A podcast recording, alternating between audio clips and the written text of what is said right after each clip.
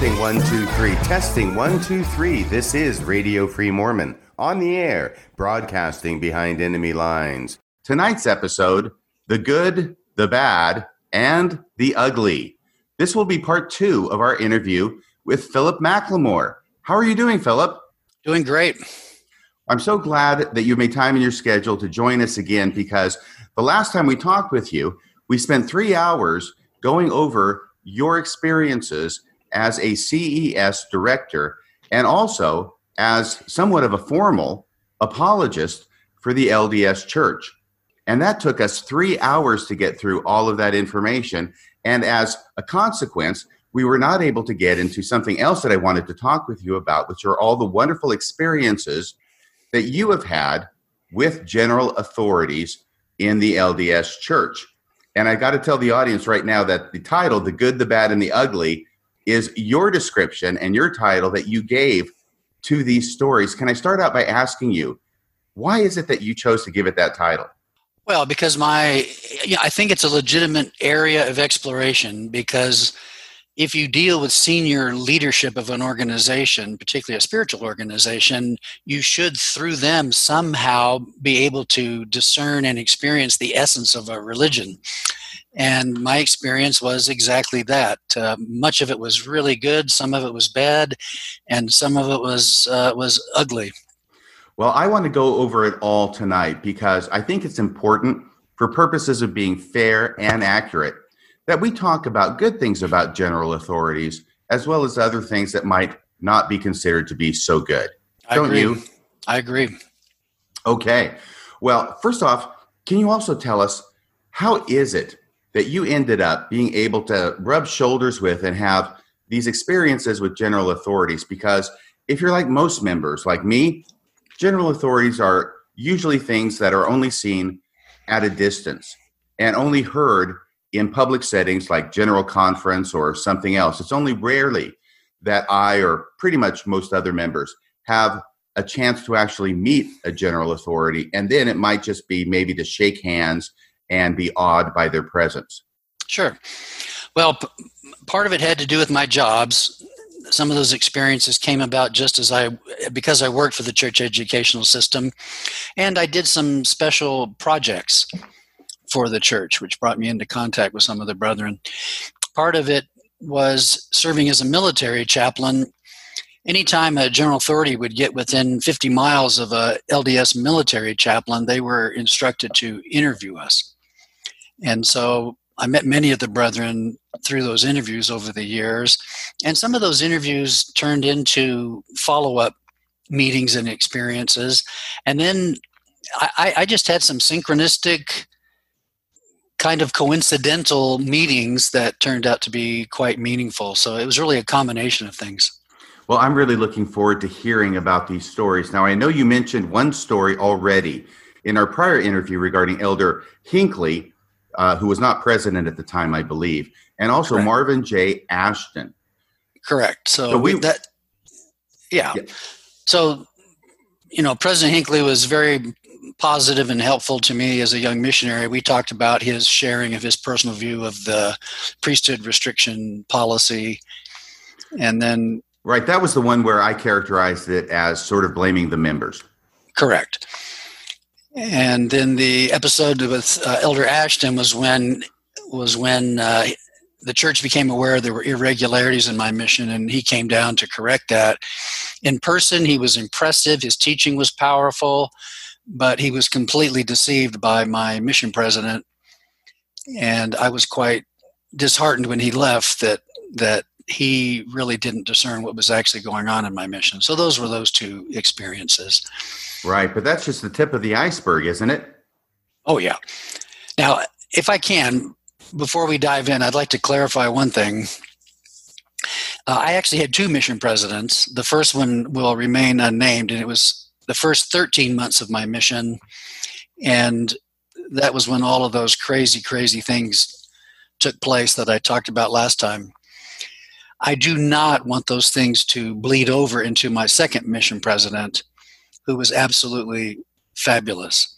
Uh, I'm going to mention his name, Nelson Baker, just because he was such a, an amazing person. He turned that mission completely around in a positive way. He loved the missionaries. He built faith in the missionaries. He never missed an interview. He, he personally ministered and cared for every missionary individually. And he would only accept good baptisms, not crazy baptisms. And the baptismal rate went down tremendously. And I know he took a lot of heat from above, but he he devoted himself to doing the right thing. So I just didn't want all those crazy missionary stories to somehow bleed over into him. His reputation was spotless. Right. So uh, President Baker, your second mission president, did he go on to become a general authority? He did not. Did your first mission president go on to become a general authority? Um, he was pushing for it, but he contracted a nasty cancer Ooh. and died rather quickly. So uh, that plan did not work out for him. Mm, okay. Um, yeah. All right. So let's go back to your chronology in your life and let's talk about the experiences that you've had with different general authorities that we may yeah. have heard of. Now, I, I'm sorry for one more diversion. I'd like to say a few words about my wife, and I mainly because she's going to be a participant in several of these stories. Okay, sure. So, with your permission, uh, without exaggerating or just trying to be nice, so I get uh, a special dinner tonight. Is she there uh, listening? By the way, no, no, okay. she's she's uh, doing kind of her morning spiritual practice. Okay, great. My wife and I mean this with all sincerity, is literally an angel descended from heaven. Literally, an angel descended from I'm heaven? I'm not exaggerating. Her mind and her heart are absolutely pure. She's a person of perfect honesty and integrity. She has an amazing ability to ability to love, particularly children and animals. Um, so I, I just want to get that on the record. Now, in spite of being aware of most of the troubling issues of the church, unlike me, who has felt ultimately misled and betrayed, she loves the church. She's loyal to the church. She has hope for improvement, and she's absolutely personally devoted to that improvement. So I, I just wanted to make that I wanted to be clear about the kind of person she is, and I wanted to be clear about the, that distinction between us. Okay, very good. And um, and then the other thing about her is is magical and amazing things happen to her and pop up in her life, and uh, some of that might come out as we talk about these experiences. Okay, great. But, I'm really looking forward to it. Okay. So, in order, when I was a 25 year old graduate student at the University of Florida, I was selected to teach the evening institute classes there. So I was going to graduate school and then teaching all of the evening classes at the institute. And, pardon me. And as it turned out, um, Elder Ezra Taft Benson, who was the president of the Quorum of the Twelve at the time, was conducting a meeting in the central Florida region for regional representatives, stake presidents, and bishops. This was a private meeting, it was invitation only, and it was being held in my ward building. I tried to be a part of the meeting. My my uh, CES boss and stake president told me absolutely not that it was uh, by invitation only and you know pure priesthood business within that context. So I agreed to that and then promptly forgot about the meeting. Well, a couple of weeks later, I was asked to substitute teaching a Sunday school class for a friend. So I went over to the ward building to go down to the library and to get the gospel, the Sunday school manual. Mm-hmm. So I could prepare for the class. So as I'm walking down the hallway, I'm passing the Relief Society room, and suddenly I hear the voice of Elder Ezra Taft Benson, president of the 12. That wonderful, somewhat high pitched, reedy voice that we all know and love. Absolutely. Well, this is one of those Relief Society rooms in the older chapels where you had two doors. One door would lead you into the front of the room, and the other door would lead you into the back of the room. Mm-hmm. And so, as I'm passing that front door, I hear his voice. And of course, I'm 25 years old. I'm mainstream, complete, believing, love the church, love the brethren Mormon. I hear that voice. I am so excited. I put my ear to that door and I'm trying to pick up some pearls. You know what I'm saying? Oh, absolutely. I mean, I just have to believe revelation is absolutely flowing in there. And this has got to be the really good stuff because it's such an exclusive meeting. That's exactly right. So I got my ear pressed to the door. Well, those doors are thick wood, and I, I just couldn't hear hardly anything. So I'm standing out there and I'm thinking, okay, I don't belong in this meeting, but holy smokes, the president of the Quorum of the Twelve is in there. You know, the heavens are open, revelation is pouring. I, I got to get some of this, even a minute. You know what I'm saying? Just a minute. So I thought, you know, I'm going to slip in there. So I went to the back door and in my mind, I envisioned just cracking that door, slipping in, sitting in the very, very back seat against the back wall, picking up a few pearls, getting inspired, and then slipping back out without anybody seeing me. yeah, you just want to touch the hem of his garment. That's exactly right.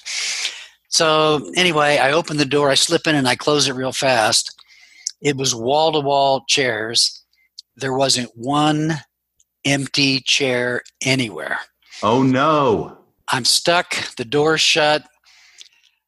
People in the back are starting to look at me. I don't want any attention being drawn to myself, so I literally fell to the floor.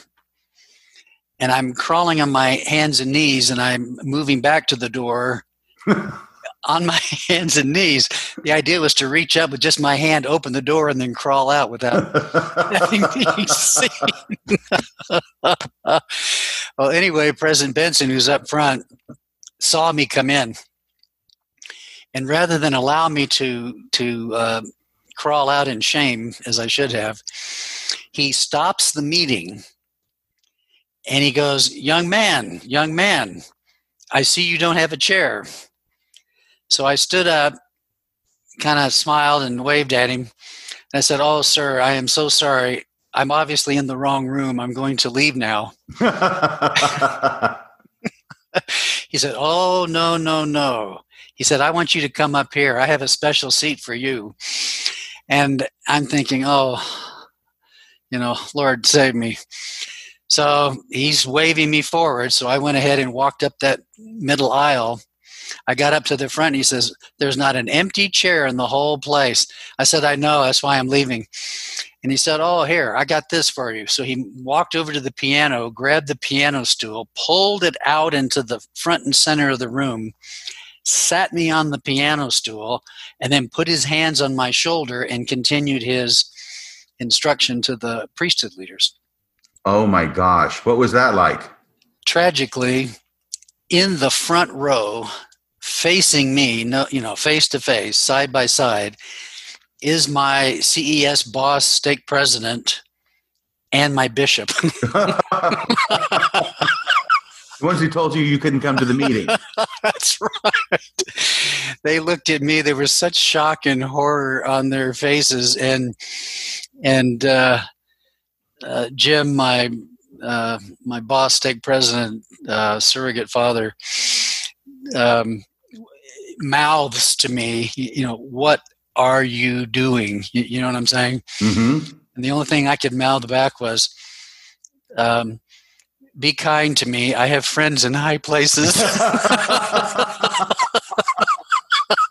well, it's like the apostles in the New Testament t- saying to Jesus, What are you doing with these kids? Get kids away from you. And he has to tell them, Hey, these are the important ones, not you. Oh, gosh. So, anyway, I sat there through the whole meeting. When it came time to sing hymns in the middle, he sat next to me on the piano bench. We shared the book. Oh my gosh. He get, would get up behind me, put his hands on my shoulder again, continue the teaching. And then when the meeting was over, he shook my hand. He said, Thanks for sharing this meeting with me.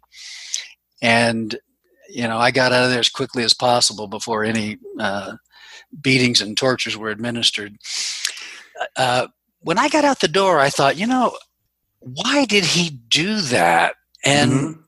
I, the best I could come up with is, and, and this was the impact on me. Will I ever sneak into a meeting I'm not invited to anymore? Absolutely never. and whether he had that kind of wisdom psychology thing going, I don't know. He treated me as kind and as interesting as could be, but I got the lesson pretty clearly. Um, you know, mind your own business.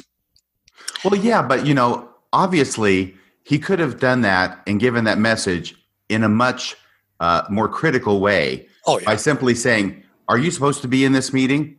And you're saying no, and say, "Well, then I'm afraid you need to leave right now."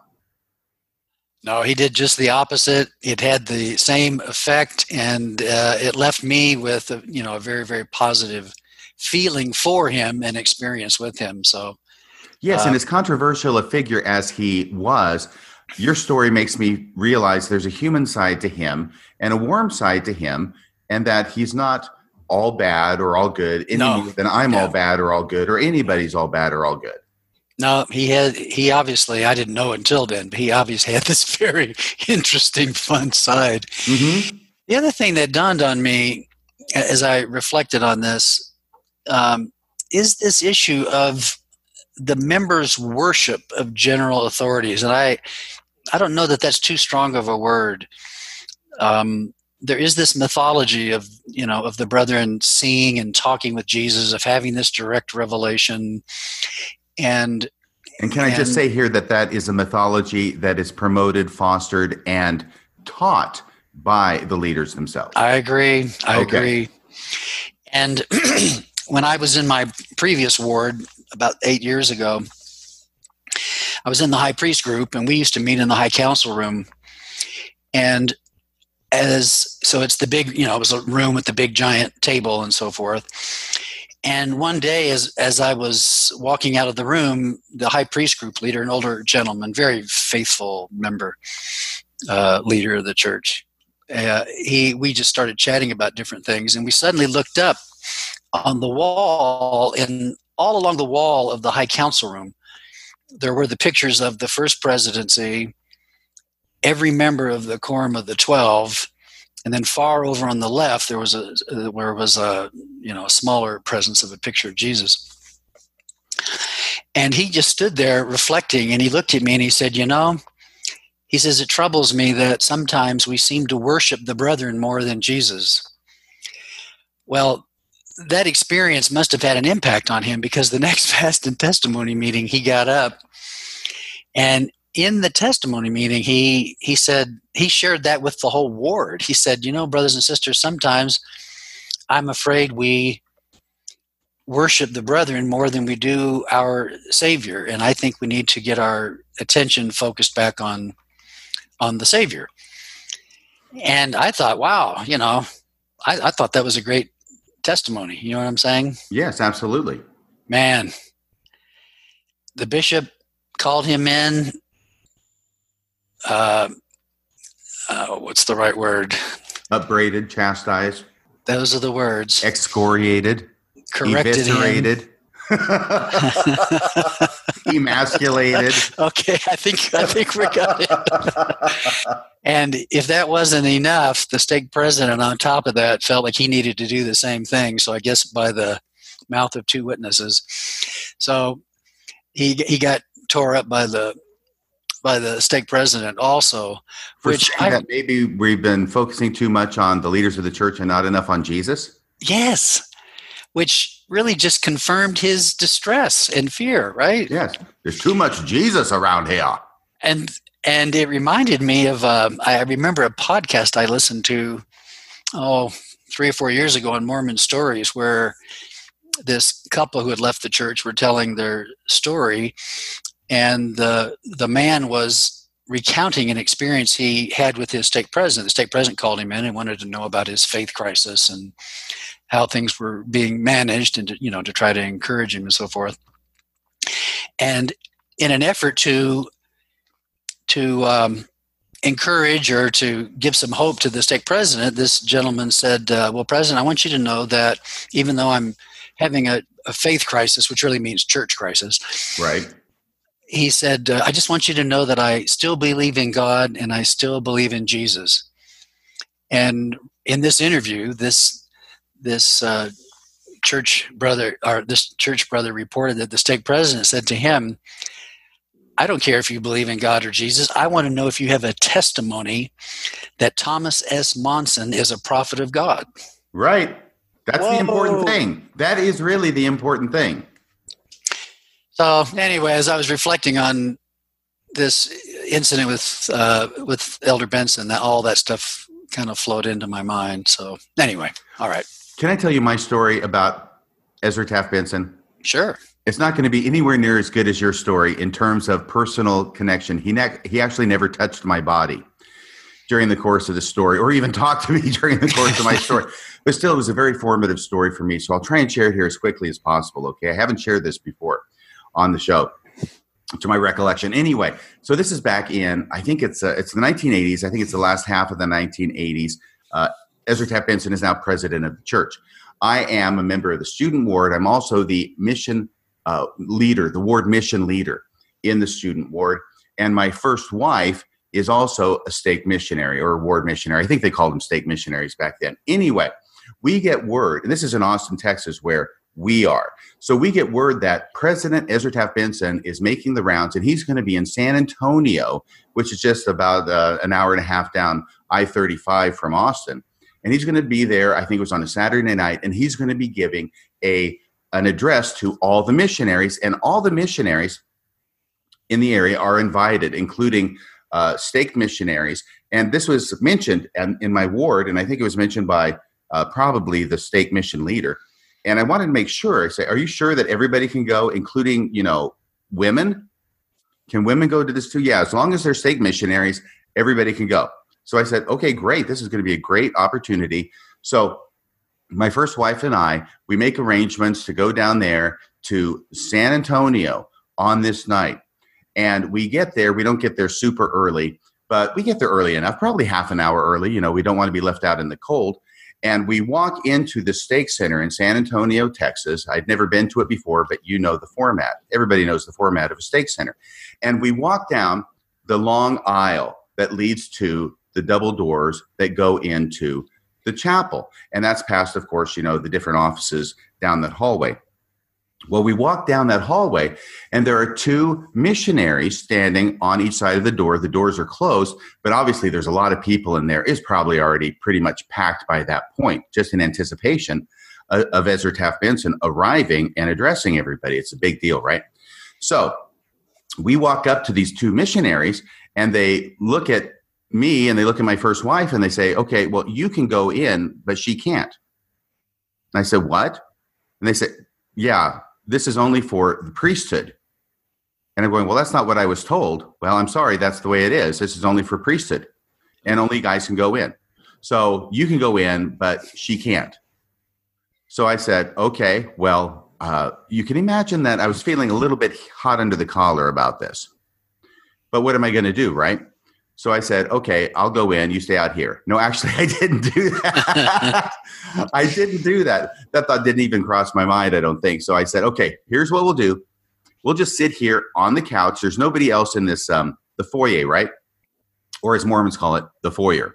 Yes. There's nobody in that area because they're all inside. There's just those two missionaries. So we'll just sit there on the couch, right? And it'll be piped out, I expect, over the speaker system. We'll just sit there, we'll listen to it, and you know it'll be good okay this isn't something that i have to lose my testimony over but i was still a little bit miffed about it having been misinformed and everything and about this whole exclusivity idea that is really being highlighted and emphasized and underlined for me during this experience so everybody the, those missionaries, I think they go. It's just me and my first wife sitting there on the couch in the foyer. Nobody else is there. And I start looking down that hallway because the couch is facing down that hallway that we walked up, right? The long hallway.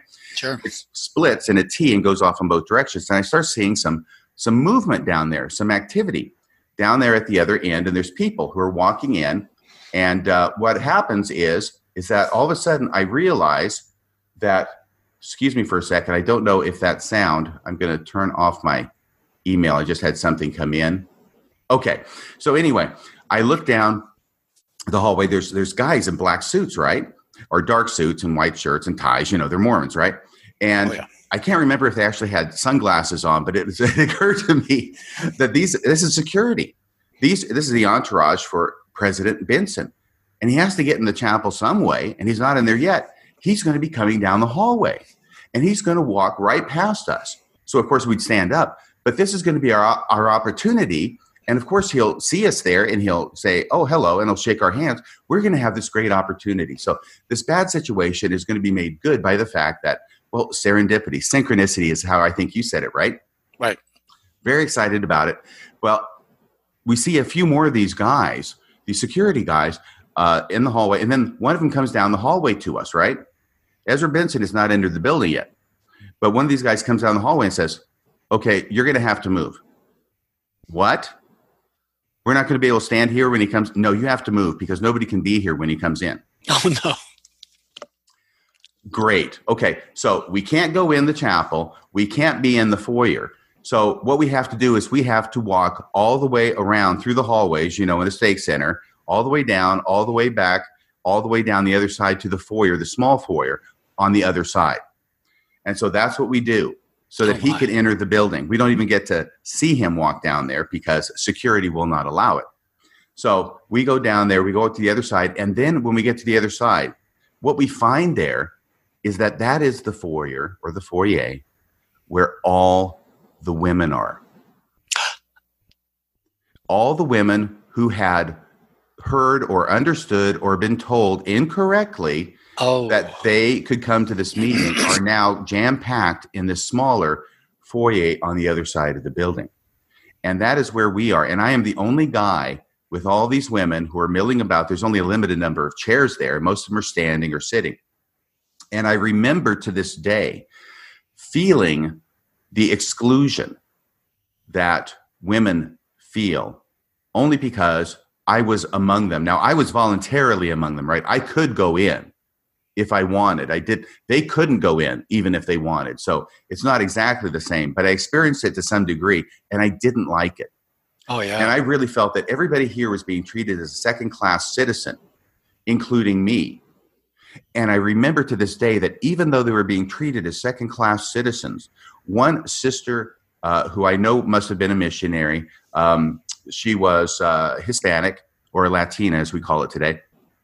And of course, they believe that President Benson is a prophet just as much as the missionaries on the inside of the chapel, and maybe more so. But I remember that he obviously came in the other side because we hear the sound of everybody standing up and everybody breaks into, We thank thee, O God, for a prophet, right? oh gee. And so they do that, and uh, obviously he makes it to the front of the, the stand, and he begins talking. And while he's talking, this sister has the absolute temerity to go up to those two doors, to open the door on the right, just a smidge, and peek in through the slit in the door to get a glimpse of the prophet of God. And I will never forget to this day the beatific look that came over her face that even though she was excluded from the meeting and in the court of the women, so to speak, that she was able to get a glimpse through a door and past the shoulders of the missionaries who were standing on the other side of that door, protecting it, right, of her beloved prophet. So that's my story oh about my. Ezra Taft Benson. It had nothing to do with him. And you know, honestly, from your story, I got a feeling that if he were in charge, right, and if if the sister missionary, okay, who had peeked open and he had seen that or something, he might have said, "Come on in, come on in, come on, sit up here," right? For all I know, he would have done that. He would not, and I don't know that he would because that's a woman. You're a guy, so I don't know. But I have this feeling that in some instances, that the members of the church put the leaders of the church on a higher pedestal than the leaders of the church put themselves on. Oh, interesting. I think that's probably true. Not always, because you know there's always the elder Bednar exception Right. Right. that rule. no, I think I think in uh, that would be true in many of the experiences I've had with a number of the brethren. So okay, well, I'm sorry, I did mean to belabor with that story, because, um, but I wanted to share that because that's, you see, this is the kind of story that regular members of the church like me have with general authorities, right? They're kind Oh, of at a distance. They're not so close up and personal as yours. But you have you have another one, and I think it involves it. Is it M. Russell Ballard? So Elder Ballard interviewed me for my full-time CES position. So when you're hired full-time with CES, you have to be interviewed by one of the brethren. At that time in um, oh gosh, late 70s, Elder Ballard was a member of the 70 and his area of supervision was the southern states. So he had me come over from Auburn, Alabama, where I was at the institute director, to Atlanta, Georgia, to meet in a stake center there. And two weeks earlier, I had just met my wife at a special interest um, conference, regional conference, and had called her to ask her for a date. So our first date was this interview with that I had with Elder Ballard. Uh, your first date was an interview with Elder Ballard. Yeah, that was my. You know, I called my wife. I said, "Hey, my wife." I, I- I called Kim. We were, we just had one meeting at that special interest conference, and I called her for a date. And I said, "I'm going to be in Atlanta meeting with Elder Ballard. Do you want to go?" And so So instead of dinner and a movie, it's dinner and an interview. it was. It was interview and a lunch. but she didn't go in; she had to wait outside. Right? correct. Okay, She, okay. Uh, she was in the the women's court. Mm-hmm.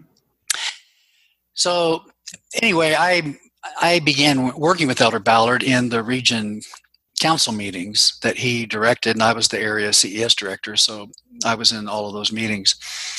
And then my I, I mentioned this in the last interview that the church hired me full time, not knowing I was a single person. They don't like to do that, and for wise reasons. They don't want single CES guys, right, dating among students and so forth. Right. So because they never any- have any trouble with the married CES guys. so, in any case, our um, relationship developed quite quickly, and I suddenly had a problem. My wife had been had been previously sealed in the temple. Her husband had been grossly unfaithful, and after six years of marriage, they divorced. And of course, you can't get a cancellation of temple sealing until you remarry. So I had proposed, but now we were facing having to wait a year. That was the church policy to have her sealing canceled before we could be married in the temple. Right, but you're on the cusp of getting hired, or you've already been hired. Oh, I've already been hired.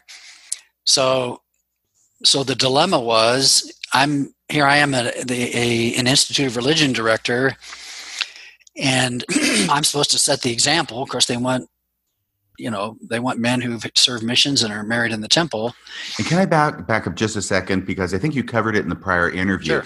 But you got interviewed for the position, you got called to the position, and apparently the person who interviewed you just sort of assumed that you were married without actually making sure that you were. Well, Is that right?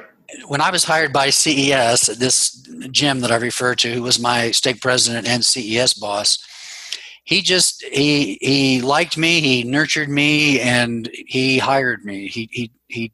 I didn't go through the normal seminary process of supervision and supervised teaching at BYU and the around Salt Lake City. I was hired off the street and put directly into the position. So the people at the central office at CES really didn't know me. They just trusted Jim and they didn't know that I was unmarried. As a matter of fact, uh, I can't remember if I told this or not, but a CES guy flew out from Salt Lake City to meet with me and put his finger and poked me on the chest. And he says, We don't hire single people. You slip through the cracks. He says, If you're not married in the next uh, eight to 10 months, we're not renewing your contract. So they even gave me a time frame in which I had to be married. Wow.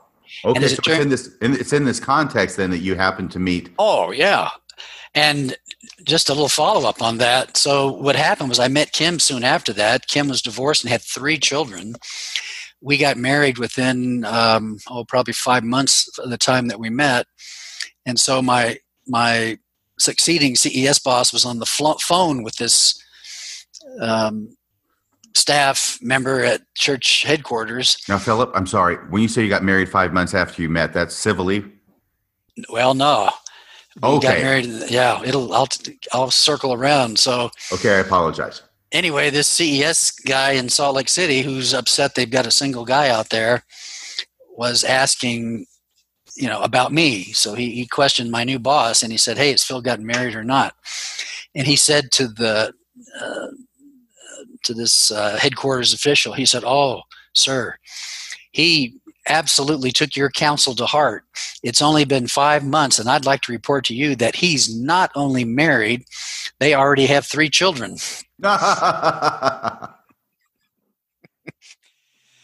so he said, Oh, really? well, okay. So let me ask you the question so you can finish the story, and I'll try not to interrupt with these right. uh, questions. But how was it then that if the regular member in the regular course of business has to wait for a year in order to be sealed in the temple to a person who uh, was in your wife's position. Um, how did you get married in five months' time instead of having to wait a year? Well, I approached Elder Ballard after a region council meeting and I said, Sir, I have a problem. I'm the Institute Director at Auburn University. I'm single. I'm get I'm engaged. We're gonna we want to be married soon. And the problem is i'm supposed to be the example and we have to decide whether to get married soon civilly and there was some pressure to do that because i'm in alabama she's in atlanta georgia so we could only get together on weekends she's got these three young children that need a father so to wait a year just didn't seem to be the right thing to do for our relationship and for those children. So i said to elder ballard sir I, I, want your counsel. I'll do whatever you advise. If if it's the best thing for us to get married soon for the sake of the family, and get married civilly, and then be sealed in the temple a year later, we'll do that. Um, I, I just do you want us to wait the year and not get married, or should we get married civilly and do the temple sealing in a year? So he paused for just a second, and he said, "Well," he said, uh, "if you'll give me a week." I'll get back with you with an answer. I said, That'd be fine, sir. So a week later, my wife's stake president got a call from Elder Ballard's secretary and said that her temple sealing had been canceled and that we could go immediately and be sealed in the temple without the waiting period. And what had happened was when Elder Ballard got back to Salt Lake City, he he got into the flow of the paperwork. He found the the paperwork that had been sent up through her stake, stake president for the cancellation of sealing. He literally walked it down to President Kimball's office, walked in, laid it on President Kimball's desk, asked him to sign it. President Kimball signed it, and then um, his secretary called uh, Kim's stake president, told us we could go anytime we wanted. So it is not what you know; it's who you know. And I have to be honest, I we were so grateful. I mean, I was so thankful for his intervention like that. It was a, a blessing for us at the time, certainly, and it kept me, you know, being the example. It was, and we I love to tell the story because it made me feel special, right? Right, absolutely. But then the feeling of the the the feeling of being special suddenly turned into this is sick. Um, why do I want to tell a story that makes me feel special when the average member doesn't get this kind of attention or privilege? And and so you know it raises the whole issue of you know of, of privilege and to some degree elitism in the church um, and then i think sometimes about the the whole issue of the second anointings i mean we have this secret elite upper class within the church of leaders, really leaders, right?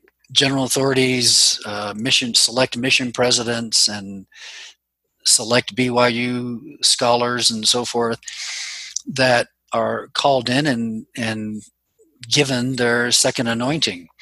And of course, it's all very secret and hush hush and so forth. Uh, surprisingly, most members still are not aware of that. Um, it, it kind of troubles me. You know, it troubles me that there's a a secret elite among us, so to speak. And, you know, I got a small taste of that. Again, it was a blessing, but the, the flip side of that is it's, I, I find that to be a disturbing element. Right. Well, Joseph Smith's secret quorum of the anointed is still with us in a very real way, isn't it? Absolutely. And I understand what you're saying because, on the one side, we know that there's all these rules and all these policies, and any organization is going to have them. And the bigger the organization, the more they're going to have, right? And they're there for a reason. And sometimes that reason makes sense. Probably in most cases, the reason makes some degree of sense, but there's always going to be exceptions to that rule. And we like the idea that leaders can use their discretion to figure out where this is an exception to the rule and this isn't, and bend those rules in accordance with common sense and, and maybe the dictates of the spirit or, or whatever you want to say, right? So, all that's a good thing, I think. But then I see what you're saying, where it seems that, yes, are you there? You, you, you broke up for about 20 seconds. Oh, okay. So let me go back there uh, and say that I think that we can all understand why it's a good thing where leaders can see places where the rules should be deviated from and exceptions made, like in your case. But once again, like you say, the leaders are so removed from the average members of the church that those exceptions seem to get made when they're made only for people who are in the sights of or in the attention of the leaders of the church or close enough to the leaders of the church to get those exceptions because they're the only ones who can make the exceptions to the rule. And that gets to that elitism you're talking about, I think. Correct, correct. So, yeah, I agree completely. And then there's, um, I think there's a, a story that you have about a general authority that not only are you not going to name, you don't even know the name of this general authority. Yeah, it was a little strange. Um, I don't know if you remember this, but uh, back in I think it was the early '80s, I, I believe what happened was a number of of LDS women uh, were feeling imposed upon by their husbands for certain sorts of sexual activities that they didn't want to participate in. Well, what are we talking about here? I mean, what are we talking about? Is this a PG rated show? No, no, no. I mean, uh, you don't have to actually. Uh, you can describe it anyway. Are you talking about oral sex? Yes, yes, that was the topic. And well, there's the oral sex controversy because when well, I joined the church back in the 1970s, the church members were told, "Don't do it." Absolutely. That's sodomy, and, baby. Uh-uh. And, and finally, I don't know if you remember. I've got the letters here, but somewhere around 1981, the first presidency issued a letter to priesthood leaders, and it said the, it said quote the first presidency has determined that oral sex is an impure unholy and there's a third thing there uh, practice and should not be engaged in something to that effect. Yeah.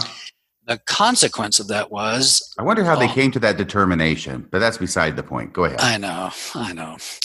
Anyway the consequence of that was all across the church a bunch of bishops and stake presidents began adding that to the temple recommend interview. Mm-hmm. And, and, so when couples would come in, they would ask, start asking questions, very intimate questions about their marital relations. Yeah, when they get to the law of chastity, right? Absolutely, and and so uh, you know, here I am. I'm I'm in an where I'm in a temple recommend interview with my stake president, and I'm telling you, this is an exceptional stake president, devoted, committed, caring guy. Blessed many, many, many people, but he got on this oral sex thing based on that statement. So he's asking and, you if you have oral sex with your wife. Yeah, and and and not only that, he was holding firesides among adults and publicly teaching, you know, this should be refrained from, or your blessings are going to be cut off. And so here I am sitting in front of him in this meeting, and he starts asking the question. And, you know, I said, President, I absolutely love you. I'm not answering that question. It's completely inappropriate, and it's none of the church's business. And he said, Well, if you don't answer the question, you're not going to get a temple recommend. Well, for me, that is significant because whether I worked for CES or whether I was a military chaplain representing the church, my job my financial stability and security was dependent upon maintaining a temple recommend. So threatening to take my recommend is a serious threat. You see? Yes, yes, I do. So, you know, we went back and forth, and he wasn't going to give me the recommend. And I said, President, I just would like you to do one thing for me. And I trust you to do it. I am not going to go around you would you please speak with your 70 general authority supervisor and ask him do you really want to do this? Do you really want to start cutting people off that don't uh, that are not willing to answer this question? So he did it. He, you know, he called, talked with his general authority 70 supervisor, called me back into the office. He said, Brother McLemore, I don't agree with. He, he slid my temple recommend across to me. He said, I absolutely don't agree with the counsel he gave told me to give you your. Well, then maybe I can't remember four months, five months later, presidency that indicated it recognized that they became aware a lot of the brethren were bringing this up in interviews and they in essence said look don't do this. Don't add questions to the temple recommend interview and don't talk about this practice unless the couples themselves bring it up. Okay. And so that second letter that came out from the first presidency probably i don't know a year after the first one um, finally did that finally did that problem Philip, which was good. Phillip, we had just I, fellowshipped a family into the Philip, church can you hear me? yeah yes So I think you just did what Yeah. I did earlier because we have a bit of an unstable connection Ah. to Zoom. But I think we've picked up on everything that you said that you had told your stake president or asked him to go to his boss and see if he really wanted to do this. And his boss told him, no, you don't really want to do this. And he gave you a simple recommend anyway, right? okay That's No, right. sir. yes Okay, good. so I'll, I'll i'll press on Well, I think that, you know, why is it? What is it about you that makes you stand up to your stake president when the vast majority, obviously, of Mormons going through their temple recommend interviews with the stake president being asked the same question don't? i don't know.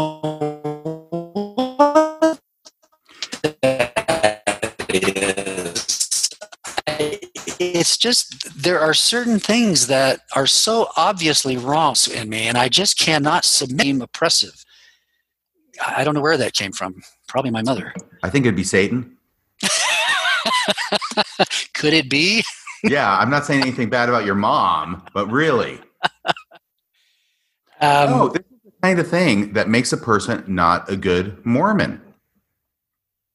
I know. I, I, you know, what's really strange is I've done this on a number of occasions, and strangely, strangely, strangely, I've had some of these conflicts with local leaders, and in every single case, I have been supported by the general authority up the chain. There'll be more of these stories throughout our interview today. Okay, and that kind of goes along with the idea that maybe they don't take themselves or things as seriously or slavishly, maybe the right word, as the local authorities like your stake president. I agree. I, I mean, in every case I've had conflict with the stake president, and I've had several, and it goes up chain. I, to my surprise, I always assumed they would support the priesthood leader. Correct. Right.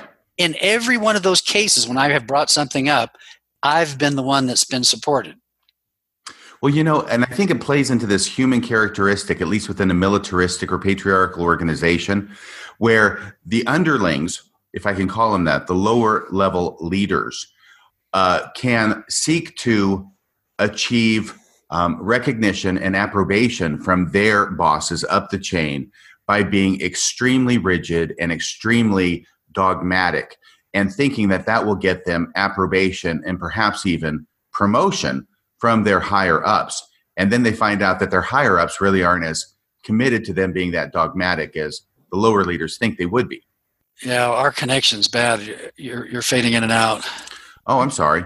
Okay. So, so go ahead and talk about the tragedy that you've experienced with friends of yours in relation to the asking of these kind of questions during Temple Recommend interviews. Well, there was this wonderful family that lived near us. I mean, just two lovely, wonderful people, um, loving family, just great, great people. And we introduced them to the gospel. We sent the missionaries to their house. We participated in the discussions. We fellowshipped them into the church and into our word.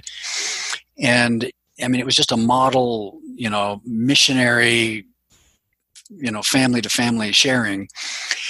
And so a year had passed, and they were now getting their temple recommend interviews to be able to go and be sealed in the temple. Very excited, very excited. and they were at the stake center getting an interview with a member of the stake presidency. It was during this time period. It was on a Saturday evening, and I just happened to be there. I was doing a, a seminary, a statewide seminary program in the chapel. And I saw them walk through, and I saw them sitting out in the hallway next to the stake president's office as I was doing the seminary presentation. And I saw them go into the stake presidency's office, and then I saw them come out. And when they came out, they had a look of shock on their faces. They were completely pure white and stunned, seriously disturbed. And so when the seminary meeting was over, I went, they were still in the hallway. I went out and sat down with them.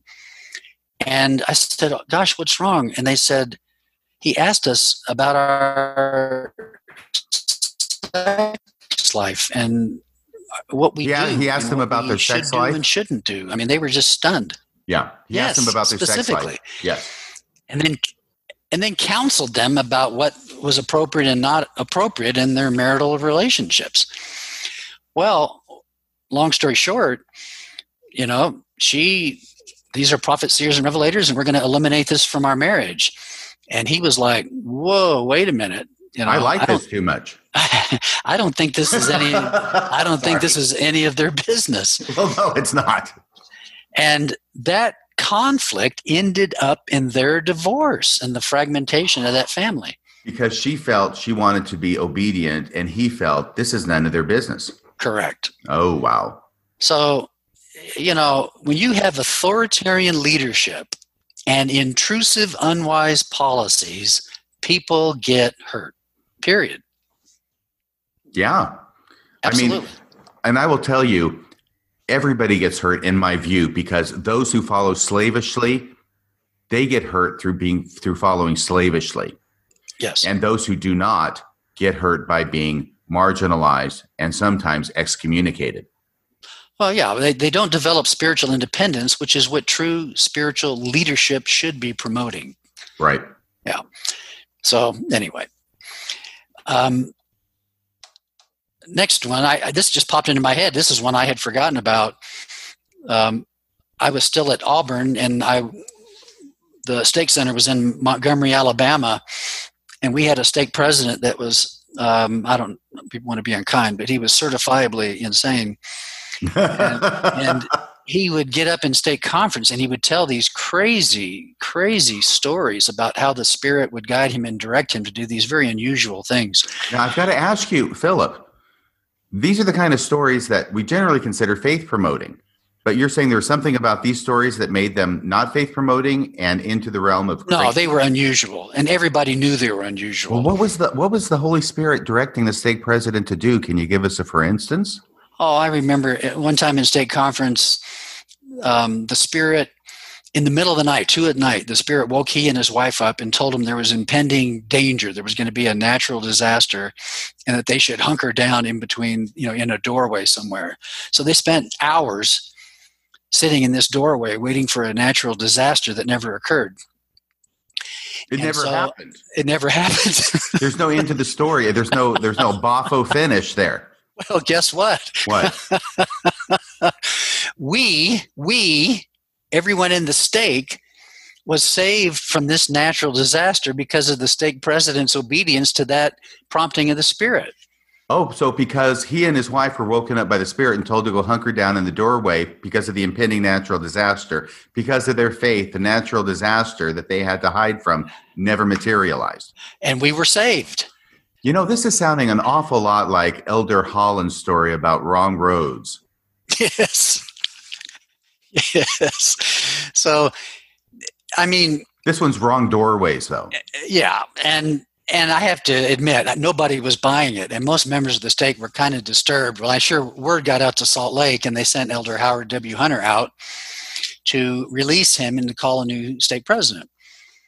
And so it was during a stake conference. Well i just happened to show up at the chapel a couple of hours early and i was visiting with a seminary teacher in the area and it meeting got up early, so I ran over to the stake center. And lo and behold, I run into Elder Hunter. And he and I are alone, so we sit and start chatting.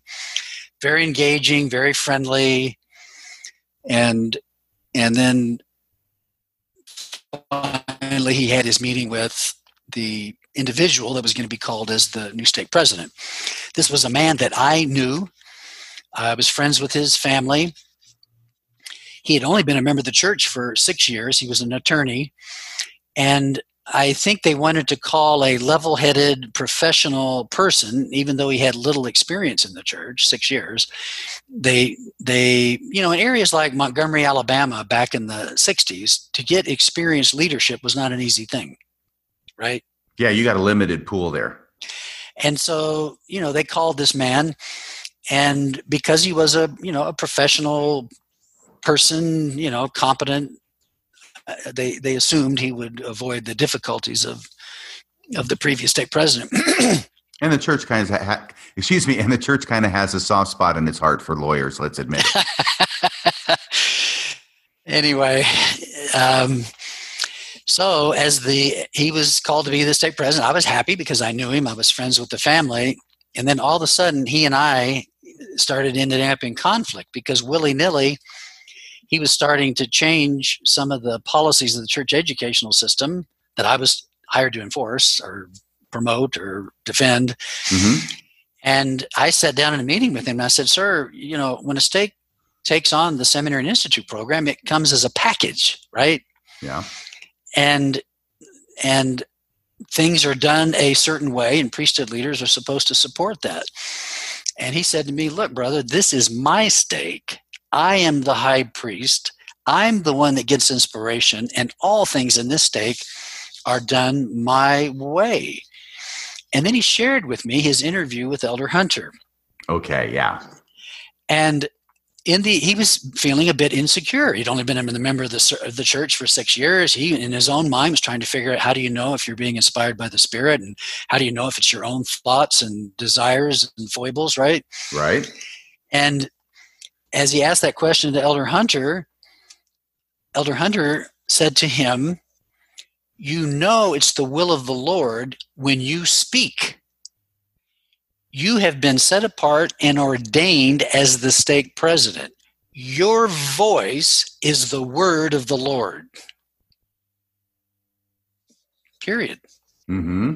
He believed that. Whatever came into his mind was the word of the Lord and he could do this and that he could change this and that and he felt completely confident because whatever came into his mind was inspiration.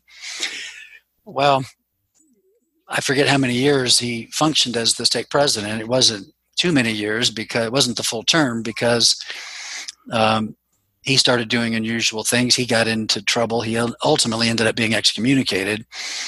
Um, but again it's this this it's i don't know it's a kind of spiritual arrogance that that leads to dysfunction. Right and i think it comes from the the famous scripture in i think it's doctrine and covenants section 1 by the voice of by mine own voice or by the voice of my servants it is the same right it is not the same. I'm telling you, it's not the same. Period. But I, but I did quote the scripture. Oh, right? yes, you did. okay, so that that is susceptible to at least two interpretations. One of which, which is the general interpretation, is that God reveals His will to His servants, and His servants speak the will of God. Right. Correct. But the other interpretation is the other way: that whatever His servants speak is therefore de facto the word of God. Right. So right. the voice of the servants becomes the voice of God simply because it is spoken by the voice of those designated as his servants. Right. And it and sounds I, like that was the message that your stake president got. Absolutely. And honestly, I've rarely seen that go well. And so you had some experiences with him um, where that didn't go well. Absolutely. And then he ended up malfunctioning. He just ended he ended up becoming an emperor instead of a minister of the Lord, right? Mm-hmm. Right. Leadership is about ministry in the name of the Lord. He became a dictator and just started making bad decisions, and then made decisions in his personal life that got him excommunicated. So, um, I, I, again, it's this problem of of spiritual authoritarian leadership and assuming a divine prerogative that you just simply don't have. Period. Yes. And by the way, that just makes me think of one thought is that um, whenever the idea of leadership is being taught in the LDS church, at least my experience has been that there's one principle that comes out first and foremost. In order to be a good leader, you have to be a good what, Philip? This is in the LDS church. Oh, you've got to be a, a good follower. You've got to be yes. loyal. Absolutely. You have to loyal. be a good follower. And, you know, I always accepted that on its face as being true. But then I started thinking about it later on, you know, after I started being a little bit more objective about things and maybe using my own brain. And I thought, is that necessarily true? Or is that just something that's being taught in order to help people believe they're being good leaders by ensuring that they're being good followers to their leaders? Oh, I'm absolutely convinced the number one criteria for selection to upper leadership is absolute loyalty. Oh, absolutely. Yes. Yes. Whether, that's the whether one thing it coincides that, with your conscience or not. That is the one primary determining factor. I believe that too, because they cannot afford to have people called up into the 70 or, uh, God forbid, the apostles and have them go wampaku. I'm sorry, that would be a Japanese word. Like crazy, right? or going off the reservation well. or something like that. You know, you've got to be in lockstep. And if you're not in lockstep, you've got to at least present to the public as though we're in lockstep. Oh, that's funny. Was there something about Elder Vaughn Featherstone? Yeah, I'll do this quick because it makes me so sad. I don't want to sit here and cry. But Elder Featherstone, I met on many occasions. He was the general authority that set me apart. Being a military chaplain isn't a calling in the church, it's a job, but you have to be endorsed by the church. And so um, they actually send out a general authority to set you apart slash bless you it's not a calling in the church they just kind of do it to bless you as you go into this unique assignment of representing the church outside the church. Mm-hmm. so Vaughn Featherstone was the one who uh, met with me and and provided that service to me as i became a military chaplain. And I just happened to run into him on a variety of different meetings and occasions, and I suddenly became aware of his healing philosophy. Elder Featherstone assumed a position that, and it is logical and it is, um, I don't know what to say, kind of desirable in one way, but if you hold the power of God, if you hold the priesthood, and the priesthood has the power to heal, if you're called upon to heal somebody, you don't mealy mouth around, you don't qualify, you don't hesitate, you heal the person, right? Period. You heal them. And so every time he did a, uh, you know, a blessing or an ordinance of healing, he always pronounced that that person was going to be made well, made whole, and be completely healed. Which, again, I find problematic. It's an extreme position. It doesn't leave much open for inspiration. And truthfully, as I think many of us, most of us have experienced, and as you've done several podcasts on, most of the healings that take place don't turn out to be healings, correct? Right. And in fact, the custom is for priesthood uh, holders, when they're giving blessings, to give at least one, if not multiple, outs during the course of the blessing for it not to work. Right. And he never did that. Okay. He never did that.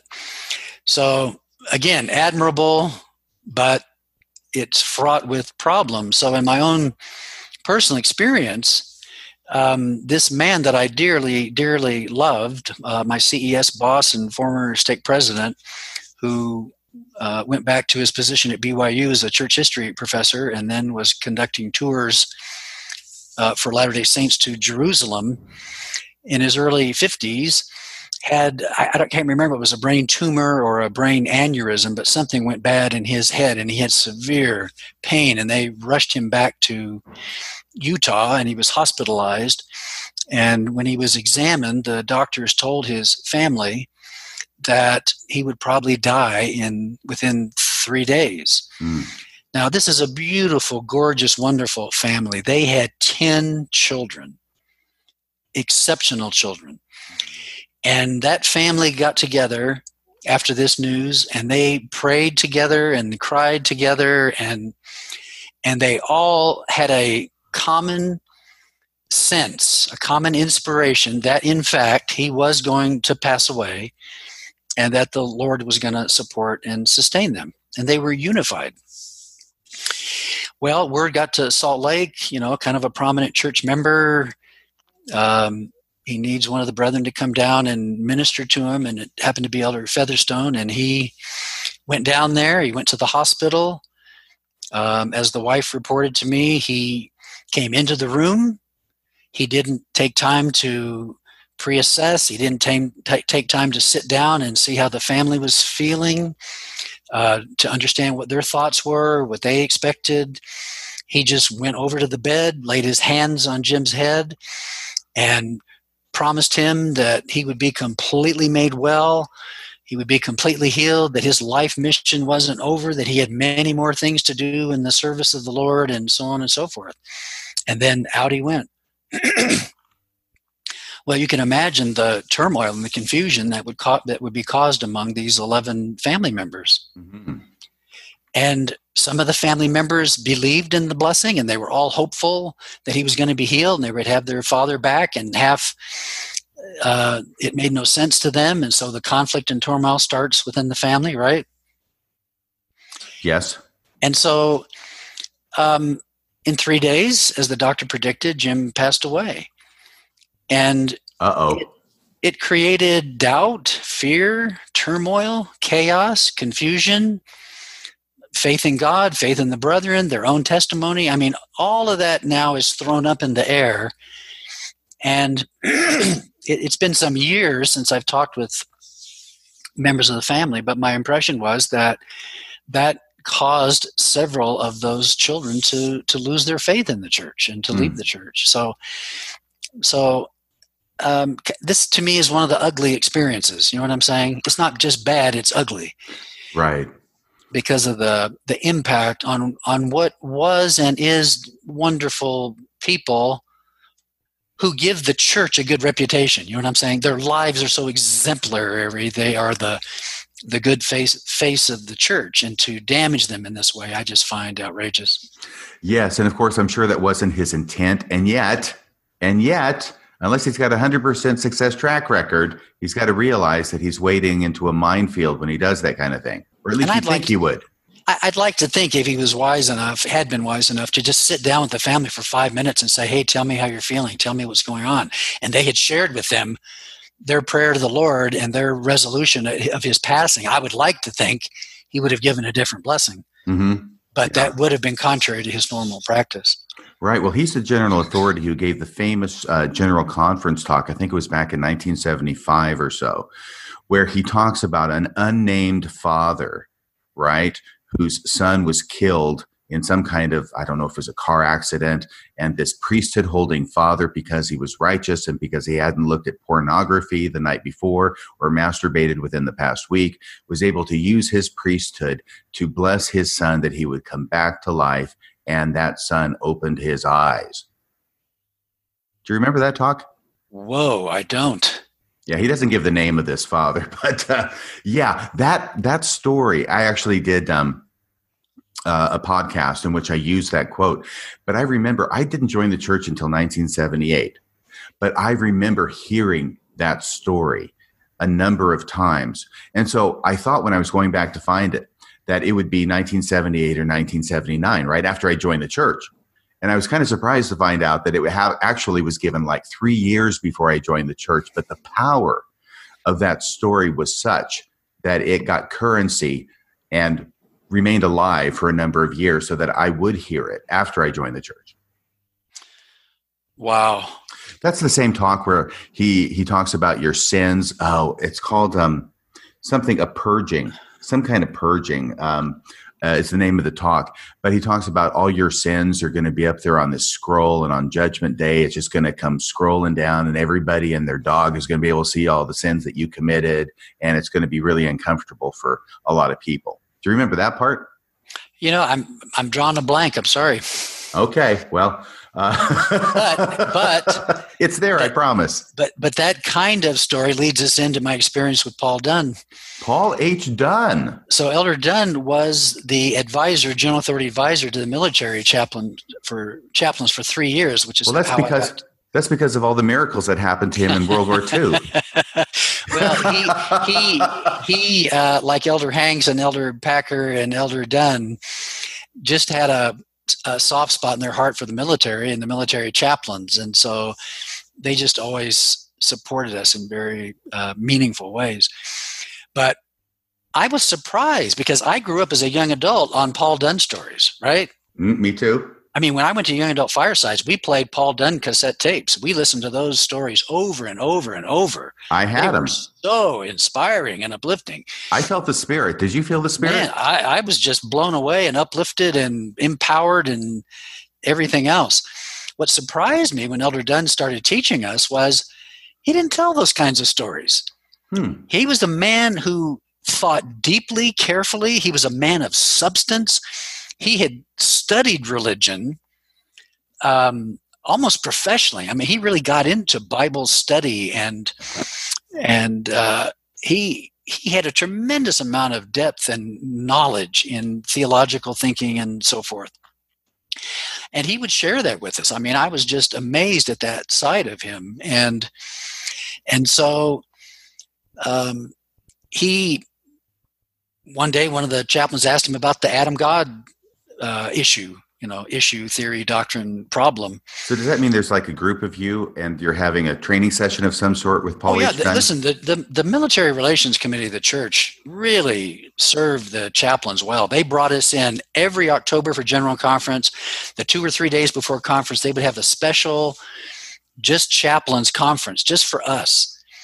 And we would always have two, like two members of the 12 speak to us and several of the 70 and the top leaders and LDS leaders in certain fields of counseling and so forth to instruct us and train us. Mm-hmm. Uh, the church was absolutely fabulous in supporting the chaplains, and and so you know this was during one of those two day, all day conferences before general conference. Mm-hmm. And one of the, you know, do you have any questions? And one of the chaplains said, Well, sir, I'm a little troubled by this Adam God business, you know. And Elder Dunn said, Well, number one, and you're going to get a kick out of this, he said, Let's be honest. Let's just admit that Brigham Young taught this. Okay? Wow. Let's not hide it. Let's not pretend he didn't teach it. Let's not sweep it under the rug. Let's just state up front he taught it. Okay? And everybody was like, Whoa. So then he said, Now let's take the next step. What does it mean? Right? Mm-hmm.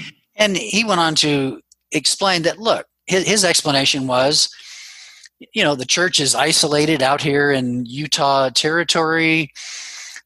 Um, church leaders are speaking, they're not speaking all over the world in a general conference. It's not being published all over the United States. They're no, so they can say what they really think. That's they're they're speaking to really the just the Latter Day Saints, and it was his opinion that it was a time of of speculative theology that the yes. brethren were experimenting and thinking and sharing and creating ideas and and to him it was an exciting time it was an interesting time and that there's nothing wrong with that kind of of uh, struggle to stretch your minds theologically. The problem is, is when some of those teachings start to interface with the world around us and it doesn't interface in a positive way, right? So, in other words, we don't want to talk about the things that um, Brigham Young mentioned because other people will think it sounds crazy. Absolutely. Got it. And and so it was so refreshing to have a general authority not cover up the Adam God theory, right. be honest about it, and then try to deal with it in a context that made it somewhat digestible. I, st- I still think it has serious problems that can't be resolved, but at least he made a, a, an honest, valiant attempt to put it in a context that was digestible. Yeah, and I, I will also add, first off, giving him credit for that, but also add that it is apparent to me from that comment that he actually did study because you yes. actually have to study it and go to those sources and have an open enough mind to recognize that he actually did teach this stuff and that all the apologetics and the spin that the church has put on it throughout the years really don't hold up. I'm telling you, he was well studied, thoughtful, substantive. That that just stunned me because he's known for telling these, you know, wild and crazy miracle stories. So, you know, when all the dust settled on that, you know, several lessons came to my mind. Number one, good people motivated by the needs of church culture can do some shady things, right? Mm-hmm. Um, the question comes to my mind: Does church culture encourage honesty or this sort of uh, you know distortion of sensational stories and so forth? I think Paul Dunn got caught up in that, and there's just this bad history of sensationalism to create faith. True or not? Yeah, and you know, I and you asked the question, and I know you it's sort of rhetorical, but I'll try and answer it. When you said, "Does the church culture encourage honesty or dishonesty?" I think that church culture encourages loyalty and conformity, and a promotion of the church as an entity.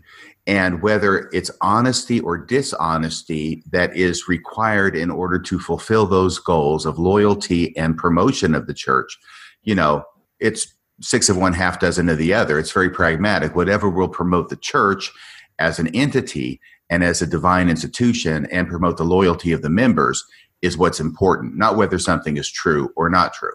Correct. And again, that has a dark side to it. Mm-hmm. And a price is paid later. I I assess Kerman Mormon spirituality to be lifeless and boring when I joined the church, and I think you felt the same way, when I joined the church, there was a vibrancy, there was an aliveness, there was an excitement, there was a passion. I, I don't see that anymore. I, I, don't see that in my ward meetings or classes and so forth. It's gone. And I think what fueled that in our early days in the church was was you know this kind of Paul Dunn culture. There were so many Mm-hmm. There were so it was fueled by sensational miracle stories that just excited people and caused them to believe that all these things, even though they weren't happening in their lives, were happening throughout the church in dramatic ways. And of course, what's happened is those have been exposed. And now, you know, with all this podcasting and stuff, the brethren can't tell, they can't tell a story without it being analyzed and scrutinized.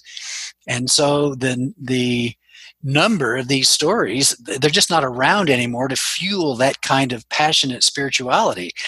So we've ended up with what i consider to be kind of a lifelessness spiritual lifeness in the church and our spirituality spirituality now as far as i'm concerned is kind of a sappy emotionalism.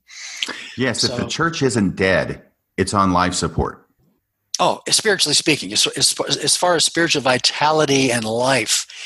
And I know that much of this is fueled by the perception that in Jesus' ministry there were all these wild, sensational stories.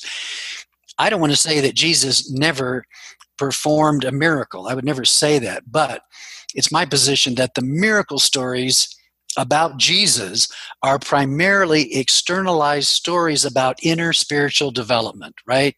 Mm-hmm. Yes. The healing of blindness is the healing is the awakening of spiritual sight within. Do you see? Mm-hmm. The same with wholeness and well-being and so forth. Those those miracle stories are about their their external indications of what should be happening in vibrant inner spiritual life. So.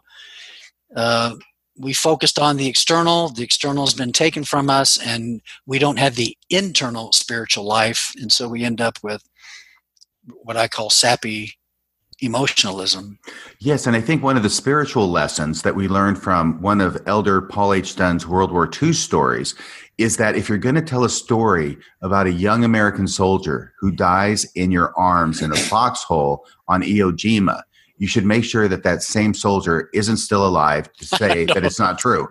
Man, and it didn't happen. I know. Holy cow. uh, okay, well, listen, I don't, I, I, our time is getting somewhat short, so I'm going to press on if that's okay. Marion D. Hanks. I love Elder Hanks. Um, I do too. I got a story to tell you about Elder Hanks. Okay. So oh, I know you're going to tell a much better story, but this was on my mission. He came to the mission in Japan to speak to the gathered missionaries at the mission home. We had a little chapel there. Anyway, so he's going to be speaking. I'm there. Everybody's hubbubbing before the meeting, and it's about to start. And I got to go to the bathroom. So I rush into the bathroom there off the chapel. Go to the bathroom, wash my hands real fast because this meeting's about to start. I think we're late and I have to get back in there. And um, I don't even dry my hands. I don't think I'm in such a hurry. I open the door to the restroom to head out to the chapel. And who should I run into right at the doorway but Marion D. Hanks? Oh. And I'm so shocked, and he's shocked. And I not thinking, I stick my sopping wet hand out to him, and he grabs my hand. So from his point of view, here's this missionary coming out of the bathroom. With the wet hand. and it's just dripping. And you should have seen the look on his face. Anyway, that's my that's my Marion D. Hanks story. You go ahead with yours. Oh well, he was another one of our advisors for three years to the military chaplains, and and he took a special interest in my wife Kim. Now, my wife's challenge in life has been health problems. For whatever reason, she's she's just had a long history of chronic health problems that have created a lot of suffering for her. Mm. And he brought us into his office one day and he, he ministered her in the most Christ like way. Um, my heart was just so deeply touched. And he gave her the most interesting, amazing blessing I have ever seen. It followed no priesthood blessing formula ever that I have seen. He put his hands on her head and he blessed, he laughed, he he quoted scripture, he recited poems, he gave personal counsel. I mean, when this blessing it was it went on forever. And when this blessing was over, it was like he had ministered to her from every conceivable point of view. Um, uh, it, it was just amazing. And then when it was over, she was sharing with him um, something that she had always wanted to to do in the temple. And my wife asked me not to share specifically what it was. Well, I mean, the hokey pokey. No, it just it was. It, it, like, what you do in the temple seems to be very. Uh, it was something she wanted to have done that was kind of contrary to church policy. So I don't want to get Elder Hanks in trouble. Okay, so um, maybe so maybe what we're talking about without specifics is maybe a change being made in maybe the endowment. No, no. Um, it was something very personal for her. Okay. That she that she could participate in that that um, was technically uh, against temple policy. Okay. In any case.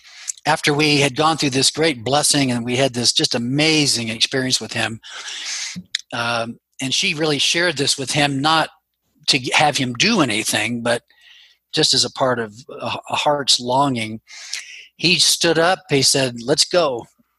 And he grabbed us arm in arm and he walked us across the street to the Salt Lake Temple walked us in and made that happen for her. I mean, it was just unbelievable. So I love Elder Hanks, Christ like heart, Christ like ministry. Now, on another meeting with him, why he would trust me, I don't know. He, can, I, can, I, go back to this thing that we're not talking about specifically with your wife yeah. in the temple? Uh, I think that's great. I think it's wonderful. Thumbs up, two thumbs way up for Elder Marion D. Hanks. But it occurs to me that is this maybe another example yes. like you getting married in the temple within five months instead of having to wait for a year yes because whatever was done to tweak uh, what happened in the temple for your wife i mean that was just for her it didn't happen for anybody else right correct and he tweaked something for her in this instance so okay. Okay. Um, in the context i'm telling you it was just it was out of love and it was complete inspiration and um, uh, that, that's the best way I can describe it. Mm-hmm, mm-hmm. Now later, later in con- I don't I would I say in confidence. He didn't ask for any confidentiality. He's not he, with us anymore, is he? No. And I, I'll. By the way, I have to tell you this. Uh, I don't know if many people know this, but Elder Hanks got Alzheimer's. No. And had to be put in a nursing home and mm. uh, deteriorated and passed away from that. Can I tell you something? Uh, it just occurs to me that's the downside of the word of wisdom. What's that? We have all these people living so long that they end up uh, oh. with dementia and Alzheimer's. Not all of them. right. But you know what I mean? That's the downside. Yeah. This is a dark side of the word of wisdom, I'm telling oh, you right gosh. now. Go ahead with your story. I'm sorry. Well, anyway, I was serving as a hospice chaplain at the time. So I'm visiting hospice patients in nursing homes. And lo and behold, I'm in a nursing home. And who do I run across? Elder Hanks.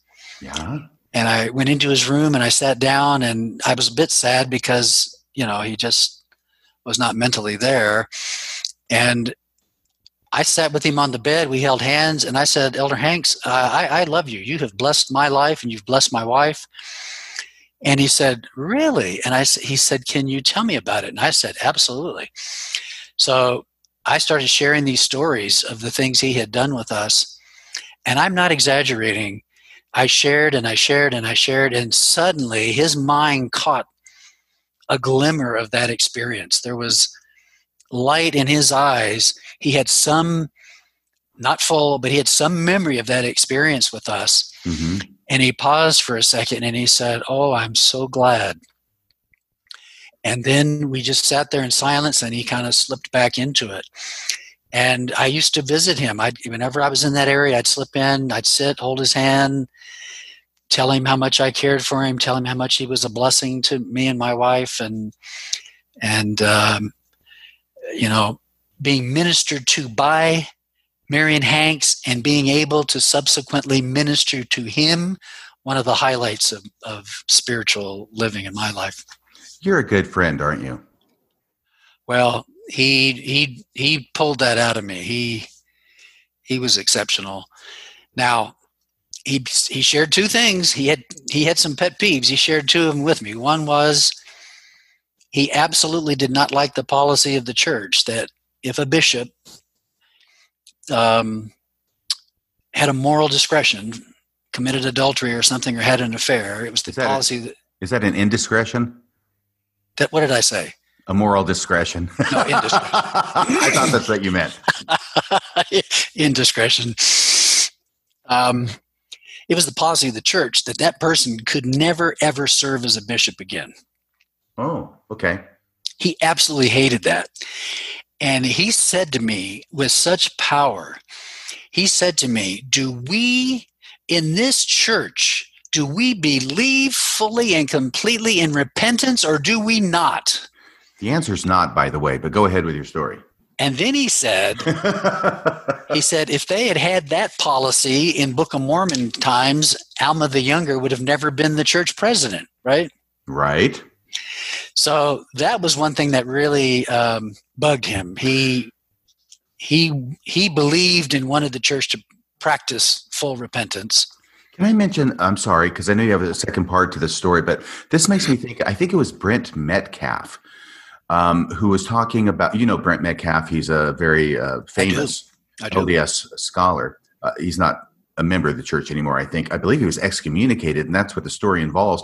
And I believe I remember him talking about the procedure and the disciplinary council where he was excommunicated, and then his stake president came up to him and, in an attempted loving way, said, "You know, hopefully you'll come back one day and you'll be like um, Alma or one of the sons of Mosiah, right? Oh Going from wickedness to righteousness."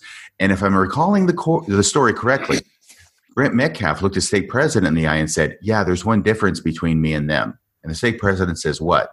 And Brent Metcalf says, They weren't excommunicated from the church. Oh, that's right. I remember that. Yeah. Very powerful. Wow. Okay, wow. your second story about Marion D. Hanks. Well, he was telling me about, excuse me, he somehow, and I don't understand all the details of it, but there was this area in China or Taiwan that he had become aware of and he felt that through church missionaries, specifically sisters in this case, that this community could be served in Christ like service. And he wanted Mormons to do it, and he wanted female Mormon missionaries to do it. And so he made a proposal to the 12 to have this mission funded where he could send these female missionaries into this area. Mm-hmm. And so as he was he was proposing this, a member of the twelve said to him, "Well, look, uh, how many baptisms do you expect to get out of this?" And his response was, "It's not about baptisms." And then he quoted the verse from Matthew 25, you know, inasmuch as you have done it unto the least of these, you've done it unto me. Goats and sheep.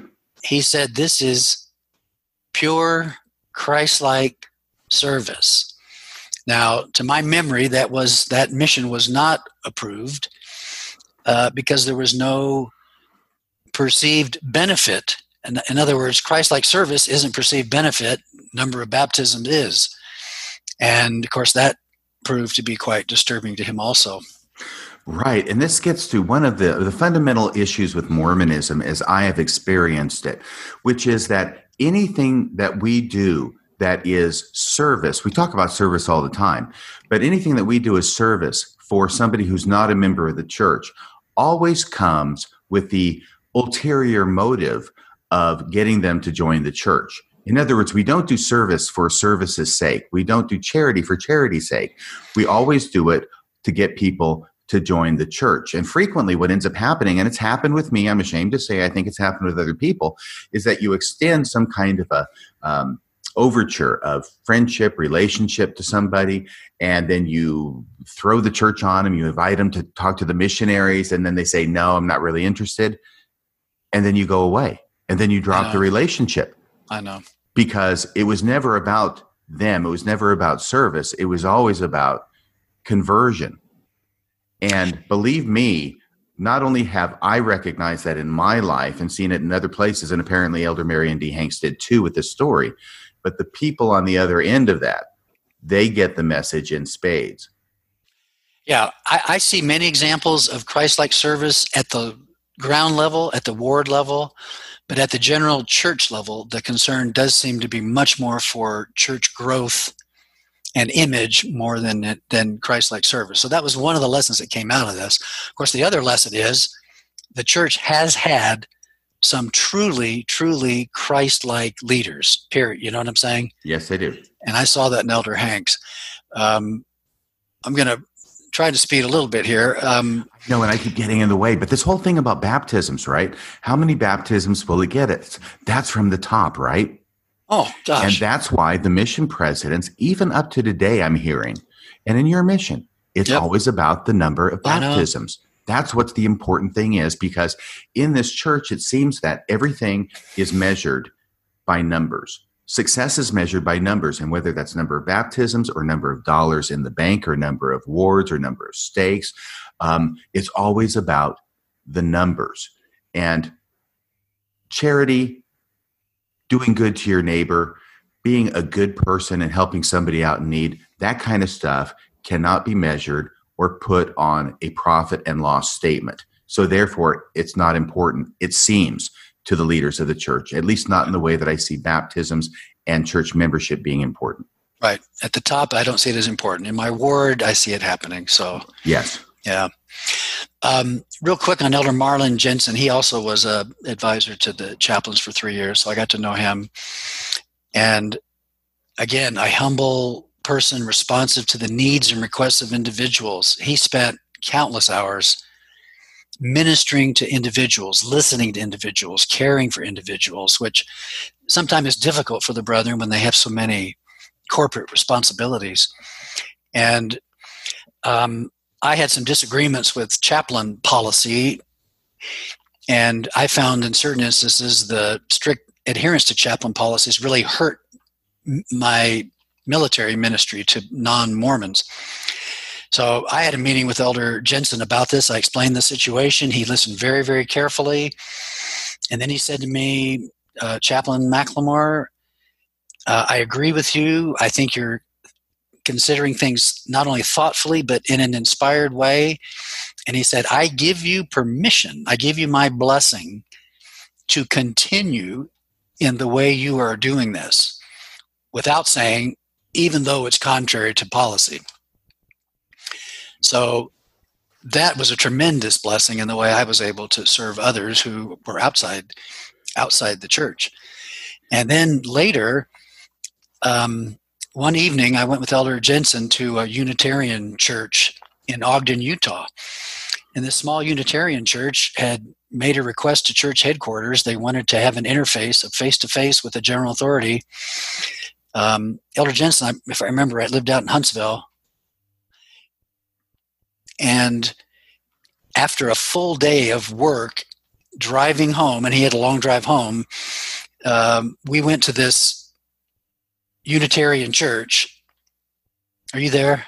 I'm right here. Oh, I'm sorry. I it's okay. Silent.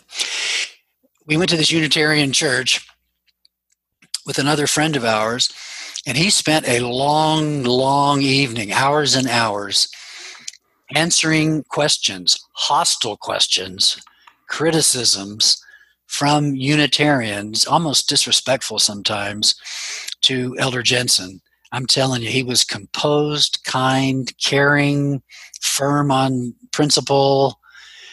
Um, really, really impressive. And then when I looked at him physically, I realized he was doing this under tremendous exhaustion. And he had to get up early and go back to church headquarters the next day. Mm-hmm.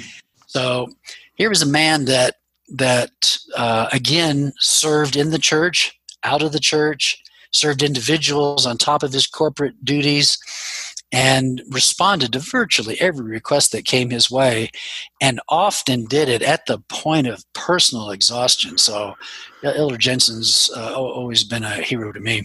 Can I say that I've heard a number of really, really wonderful stories about Elder Jensen, but I do have to say that hearing your story about how he addressed the Unitarians with their questions, a part of me wishes that he had done the same kind of job when he went to Sweden. Oh, with, I know. As with uh, Elder Turley, Richard Turley from the, the church historian's office. Um, to it was like 2011, I think it was, to do the Swedish rescue. Because there, I don't think he came across in the same way. And in fact, they took about the first half hour not answering questions, but explaining that anybody with doubts was in Satan's power. Well, again, you know, I had two lessons from Elder Jensen. Number one, he's another one of those truly Christ like leaders. Number two, these church history issues are so painful and they are so fraught with danger to the testimonies of members that the leaders just absolutely feel that they have to tread lightly, lightly, lightly to prevent damage. And he obviously, in several situations, uh, was not fully honest and not fully transparent because he, you know, he didn't want to unnecessarily crush hearts, so to speak. Which raises a different question: Why do mm. we have issues that crush hearts if this is the Church of Jesus Christ, right? Yeah, and when you say tread lightly, I hear whitewash and obfuscate. I understand. I understand. But you have to tread lightly in a minefield, otherwise you're going to lose a leg. That's right. And you know, other people are going to lose their legs, and if you care for people, you don't want them to be hurt. There was somebody who once said this really funny saying, which I co-opted, which is that uh, church history. Um, no, it says you can't you cannot walk more than a few steps into the minefield of church history without losing a limb. Absolutely, absolutely. Yeah. Are you ready for Elder Hugh Pinnock? Listen, uh, this will take a little time. I don't want to blow the rest of our time, but let me get going here. Um, Elder Pinnock was one of the. We were living in Alaska. He was one of those uh, visit, the, you know, interview the chaplain if you're in the stake. Uh, they're they're planned to be 15 minute scripted interviews, and so and they, he meets with the chaplain and the wife. So this was he was up for stake conference.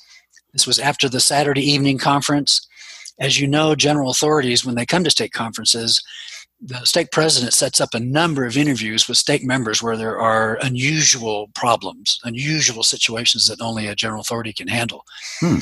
So when we went into this Saturday evening interview after a stake conference, there were four or five couples or individuals sitting in the uh, the stake president's waiting area to meet with Elder Pinnock after he had met with us. And he took us first. And again, it's programmed to be a 15 minute interview. So he went through the 15 minutes. And then all of a sudden, he just starts talking to us and asking questions and sharing stories about fishing and his grandfather. And you know we're we're just like super confused. And so we kind of dive in and start sharing you know stories about our lives. And you know it's 15 minutes it's 30 minutes it's 40 minutes it's 45 minutes it's heading on to an hour. I can see the stake president's feet walking back and forth under the door he's sweating bullets because he's got all these people and elder pinnock just needs to get to bed and he has to come back and speak at stake conference in the morning and then he has a flight soon after stake conference, right? He's on a tight schedule. Yeah. So, anyway, um, he's sweating, we're sweating, we don't know what's going on. He realizes he's aware of the stake president's, nervous energy, so he finally stops and he says, he said, uh, "Boy, this has been so much fun. I've just enjoyed visiting with you folks." And we're like, "Well, yeah, we're great, grateful you took the time." And he says, "Oh, I'd like to speak with you again. Could you come back tomorrow?" Oh. And we know he's got a flight soon after stake conference. Can you come back tomorrow and meet with me after the general session? And we're like, you know, at first we're like, sure. And then I stopped and said, oh, wait a minute. I said, you know, I, I have a Sunday morning service at the base chapel. I can't be here. And he said, Well, it's not you I wanted to talk with anyway, it's her. And he pointed to Kim and he asked Kim if she could come back. And she said, Yes. So we left, and I thought, I'm not missing this, you know. So I called one of my brother. I called one of my brother chaplains, and I said, "Look, can you take my service tomorrow? I've got an emergency." And he said, "Sure." So, yes, historically speaking, in the LDS Church, there are some general, general authorities you don't want to leave your wife alone with. That's terrible. Bad RFM. I'm bad sure RFM. that's not Elder Pinnock, though. so, anyway, now here's the backstory. My wife has uh, chronic health problems. Yeah. And um, her physical capacity, although she's strong as an ox, is limited at times. And she had been called to be the early morning seminary teacher uh, in our ward and she did a fabulous job. Now, our ward is a 20 minute drive away from our house. So for her to get up at five and to drive to the, you know, get over to the chapel and teach a seminary lesson at the chapel and then come back was just too much for her. So I actually reconstructed our basement and made a, constructed a seminary room so the kids would come directly to our house so Kim could just get up and go downstairs and teach the class and she did a, a, fabulous job. I mean, kids went on missions and loved the gospel due to her teaching and so forth. She was absolutely so fabulous that the bishop was just so excited she would be teaching seminary the next year. Well, I'm in a state of panic because it took a tremendous energetic toll on her and her health was degraded. And so I asked her to pray about whether she should teach seminary the next year or not, and she did in private prayer. And she came to me. She said, "The Lord told me very clearly, um, I'm not supposed to teach seminary next year. I'll have to let the bishop know." And so she went over to meet with the bishop that week, and on her way over, she began some internal bargaining. And then when she got with the bishop, uh, you know, they got her right back into the seminary thing uh, teaching seminary, he, he did not want to lose her because she was so good. And she came back home and said, "Guess what? It, you know, I'm going to teach seminary anyway, and I think I'll be blessed in my health and so forth." Mm. And I said, "Oh, Kim, I I thought your answer was the right one. You know, don't let the bishop. No, it wasn't the bishop. You know, I think this is." So that's the backstory, right? Right. So now, interview one with Elder Pinnock. Now, interview two with Elder Pinnock after the general session, and he's got an airplane to catch. Yeah. All right. So here we go 15 minutes, 20 minutes, 25 minutes, hunting stories, grandfather stories, grandmother stories. right? He is sweating. I mean, he's just visibly now t- tense and stressed, but he just keeps talking friendly and sharing. Now, Elder Pinnock looks stressed and sweating? I mean, he's got an airplane. He's got to catch a plane, or his whole schedule gets fouled up, right? Right, but you think he's in charge of the meeting. Why doesn't he just stop and say goodbye and leave? Because he knows there's something he is supposed. Later, he said to me, okay. "I knew there was something I had to address. I just didn't know what it was." Really? And all of that conversation was to try to get this thing to pop up so he could take care of it he just didn't know what it was. He had the very clear inspiration that he was supposed to minister to my wife in some way. He just couldn't figure out what it was. Hmm. So he just kept, you know, he just kept conversation going, praying this would come up. And so he was just exasperated. So after 45 minutes and almost missing his plane, he finally says, Sister McLemore, tell me again what you're going to be doing this year she proudly reported, Oh, I'm going to be teaching early morning seminary. He wiped his brow. I mean, you could see in his mind, thank God. he stood up, put his hand firmly on the table and he said, No, you are not. You are not teaching seminary this year. Let me tell you what you're going to do this year. You're going to do nothing at church. You're going to accept no callings whatsoever. You're going to sleep. You're going to eat well. You're going to exercise. You're going to rest, rest, rest, and you're going to recover your health so you can be of service to the Lord in the future. Period. She says, I can't do anything. He said, Well, if you want to do a little bit of visiting teaching, maybe. That's it.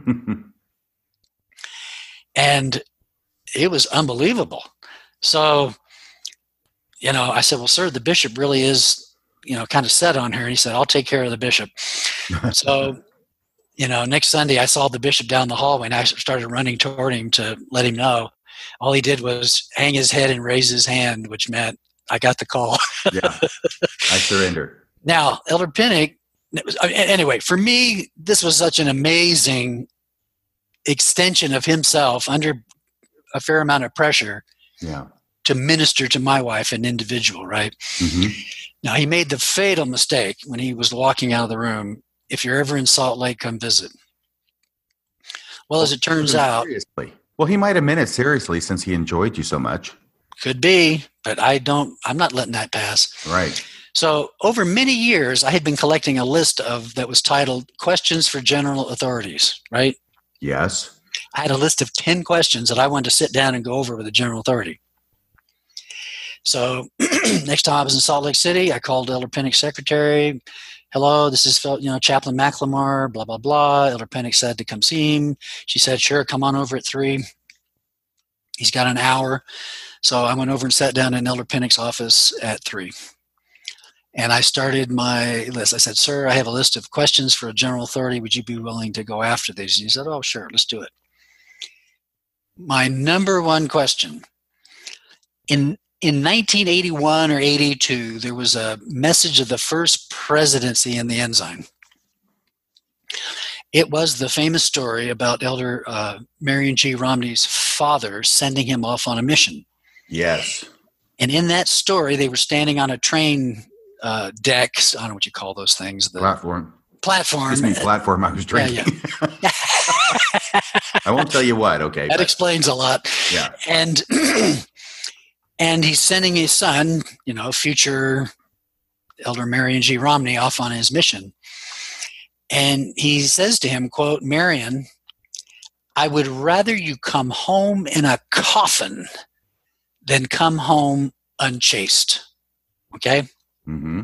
Oh, I have heard that story a number of times. So now, this is a message of the first presidency in the church magazine. And Marion G. Romney was a member of the church, of the first presidency at the time. Yes. That's a powerful message in a powerful place. I'm now teaching institute and supervising seminary, right? Yes. At the University of Georgia at this time. So I'm doing training for seminary teachers throughout Georgia and South Carolina. And this message is forefront. And I'm saying to the seminary teachers, listen, I don't think this is a wise thing to be teaching our youth, right? Right we don't want some young man to go off on a mission, get himself in trouble, and then feel like he's got to kill himself rather than repent and come home. Right. right? Whose son? What, what, what? You want your son to go on a mission, come home dead in a coffin? Right. And, and I know. And the thing is, I think that we recognize that this is a story that's being told in such a way as to emphasize the importance of chastity, right?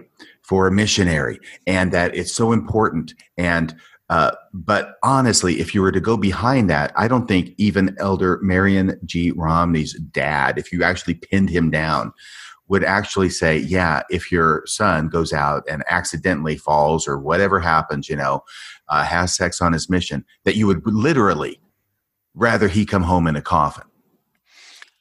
I agree. And this is my feeling. My feeling is I, I don't doubt that, that Elder Romney's father was giving him, for him, maybe inspired counsel, that that counsel somehow protected him, right? But inspired counsel for one person doesn't mean a general message for every person. Right. And by the way, I'm sorry to interrupt again, but this reminds me of what Elder Marion D. Hanks told you, which is do we or do we not in this church believe in repentance? Absolutely. And this Absolutely. story says, no, No. we don't. No.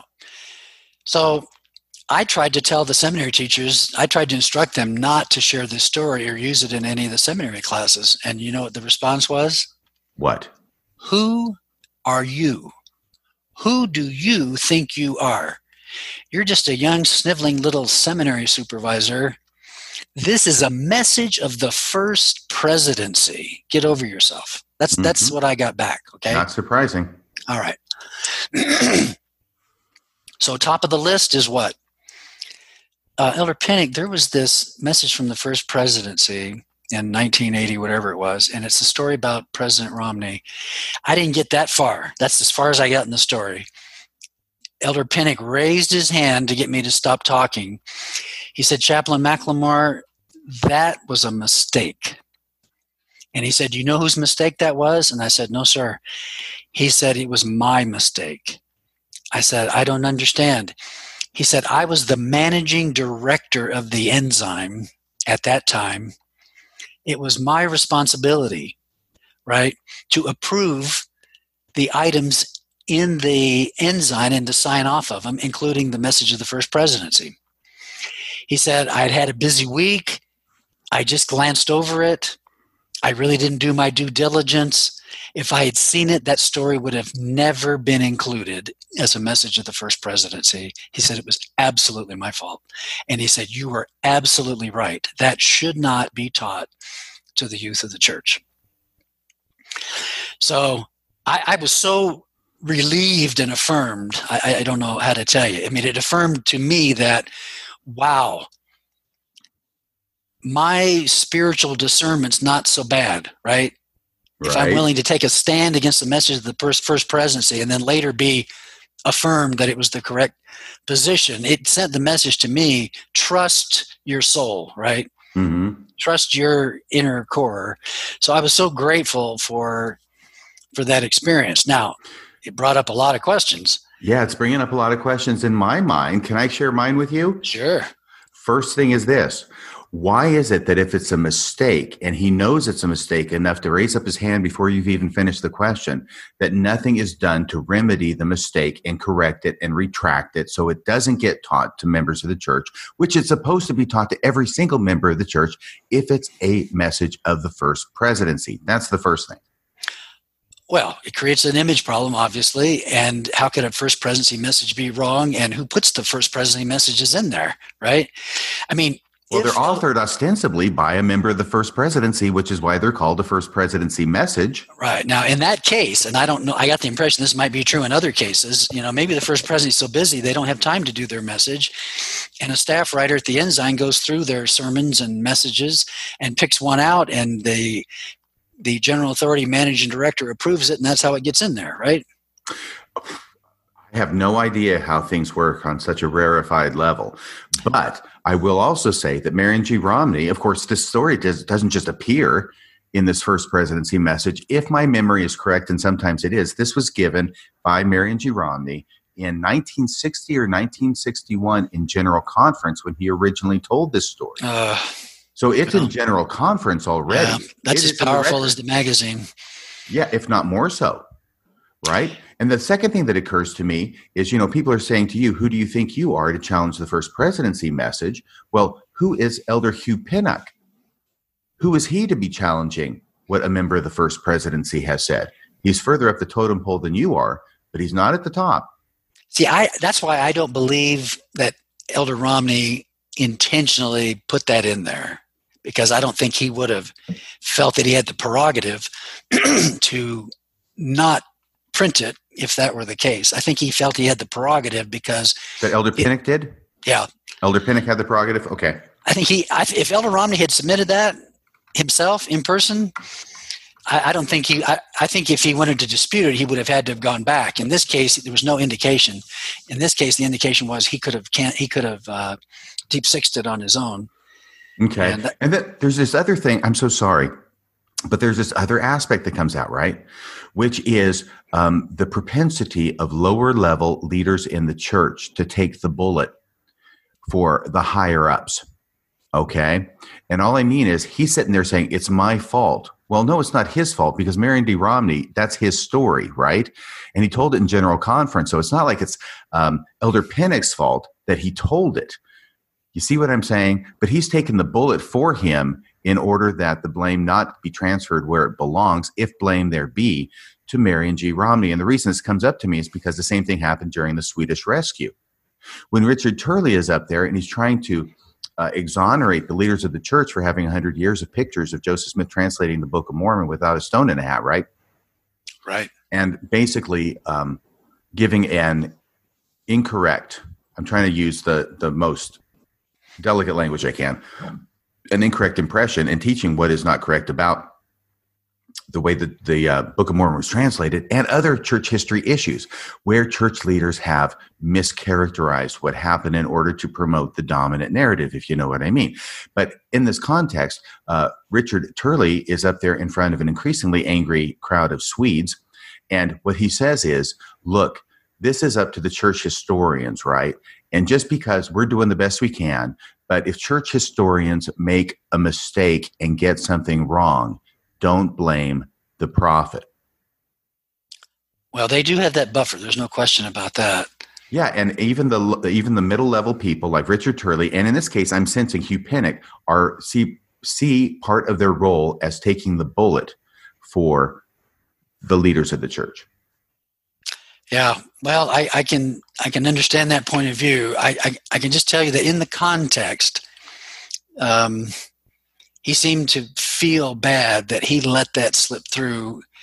And i did come up with the interpretation that that he felt he could do it because it hadn't been submitted directly.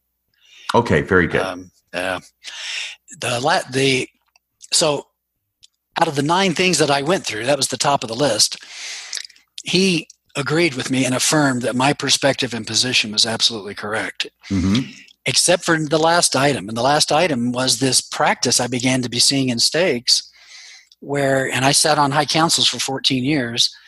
This practice of when you excommunicate a member, one of the curses of excommunication is you can no longer pay tithing nor have the blessings of tithing, correct? Right. What I began seeing was that's the worst part about being excommunicated, by the way. There's nothing worse than that honey, we can go to dinner tonight. I don't have to pay tithing anymore. it's such a so, curse. What was happening is after the person was excommunicated, after the person was formally instructed that they could no longer pay tithing and no longer receive the benefits and blessings of tithing, after the whole thing was over, I saw stake presidents going up to individuals and saying to them, Look, um, why don't you pay take the money that you would uh, pay for tithing and maybe pay it through your wife pay it through her name. Or why don't you put it in a savings account and then pay it later when you're rebaptized? Or why don't you pay it maybe through a child you know some scheme mm-hmm. for the person to pay the tithing but it not being in their name okay? Right so they're not cursed so bad after all. Right not you don't get the full curse well i saw this so many times it was like wait a minute, this is underhanded. Do we believe that not paying tithing um, is going to create a lack of blessing, and that paying tithing really does give a blessing? And so, you know, you know, what's going on here? It's like it, to me, it just seemed like a money grab. You know what I'm saying? Oh yeah. And it's odd because there's not that many people being excommunicated. Why would you go that far around the block to get money out of people when it's really a few number of people. But I, I can only come to the conclusion they didn't want people to get out of the habit of it and then, you know, either not want to come back or not want to pay or I, I don't know. That elder Pinnock defended. He stood up and he said to me, The church is right on there. Well, once he said the church is right on there, I concluded this wasn't a local problem, right? This mm. wasn't a local issue, but somehow right. the, the stake presidents had been directed to give this kind of counsel after the formal after the formal affair. So, you know, 90% of my experience with Elder Pinnock was super, super, super inspiring and positive. Um, and I came to the conclusion that, you know, again, there are really inspired leaders in the church, but two problems. Number one, they will not correct or apologize for mistakes that have or could harm people. And number two, the church is absolutely obsessed with money. Um, so, okay. Shall so he, but but he, but Elder Pinnock agreed with all of your questions or all of your concerns, except for that one. Except for that one, I was completely affirmed in everything else. I can't tell you the confidence it gave me in being able to judge um, inspired assessment or interpretation of, of principles and practices and policies and so forth. Well, obviously, he was inspired because he agreed with you, right? There's only I, one place where he wasn't inspired. I know, and it's obviously a ridiculous. I mean, and see, it's so obvious that that's an unethical practice, right? I, it is to me. Absolutely. So I was quite surprised, and I think he became a little suspicious at that point that maybe I was baiting him or something because the meeting ended and and uh, off I went. But well, can I can I mention this? Um, Hugh Pinnock, I don't know that much about. The main thing I know about him is his role as being one of the three church leaders that were most closely involved with the Mark Hofmann documents. I, as I recall from reading um, the books about it, uh, there was uh, Hugh Pinnock, there was Dallin Oaks, and there was Gordon Hinckley were the three people mainly involved in that. Do you know anything about that? Well, I actually asked him about that. That was one of the items that I was. was, it? was this after 1985 or 86? This was oh yeah, we were in Alaska, so it had to be um, like 91. Oh my gosh! Tell me about that. Well, it wasn't too much. I asked him about Mark Hofmann, and he goes, "Oh, wasn't that a mess?" And you know, he met with, if I remember the story correctly, he met in a parking garage in Salt Lake City, and passed two hundred thousand dollars along to Mark Hofmann for one thing or another.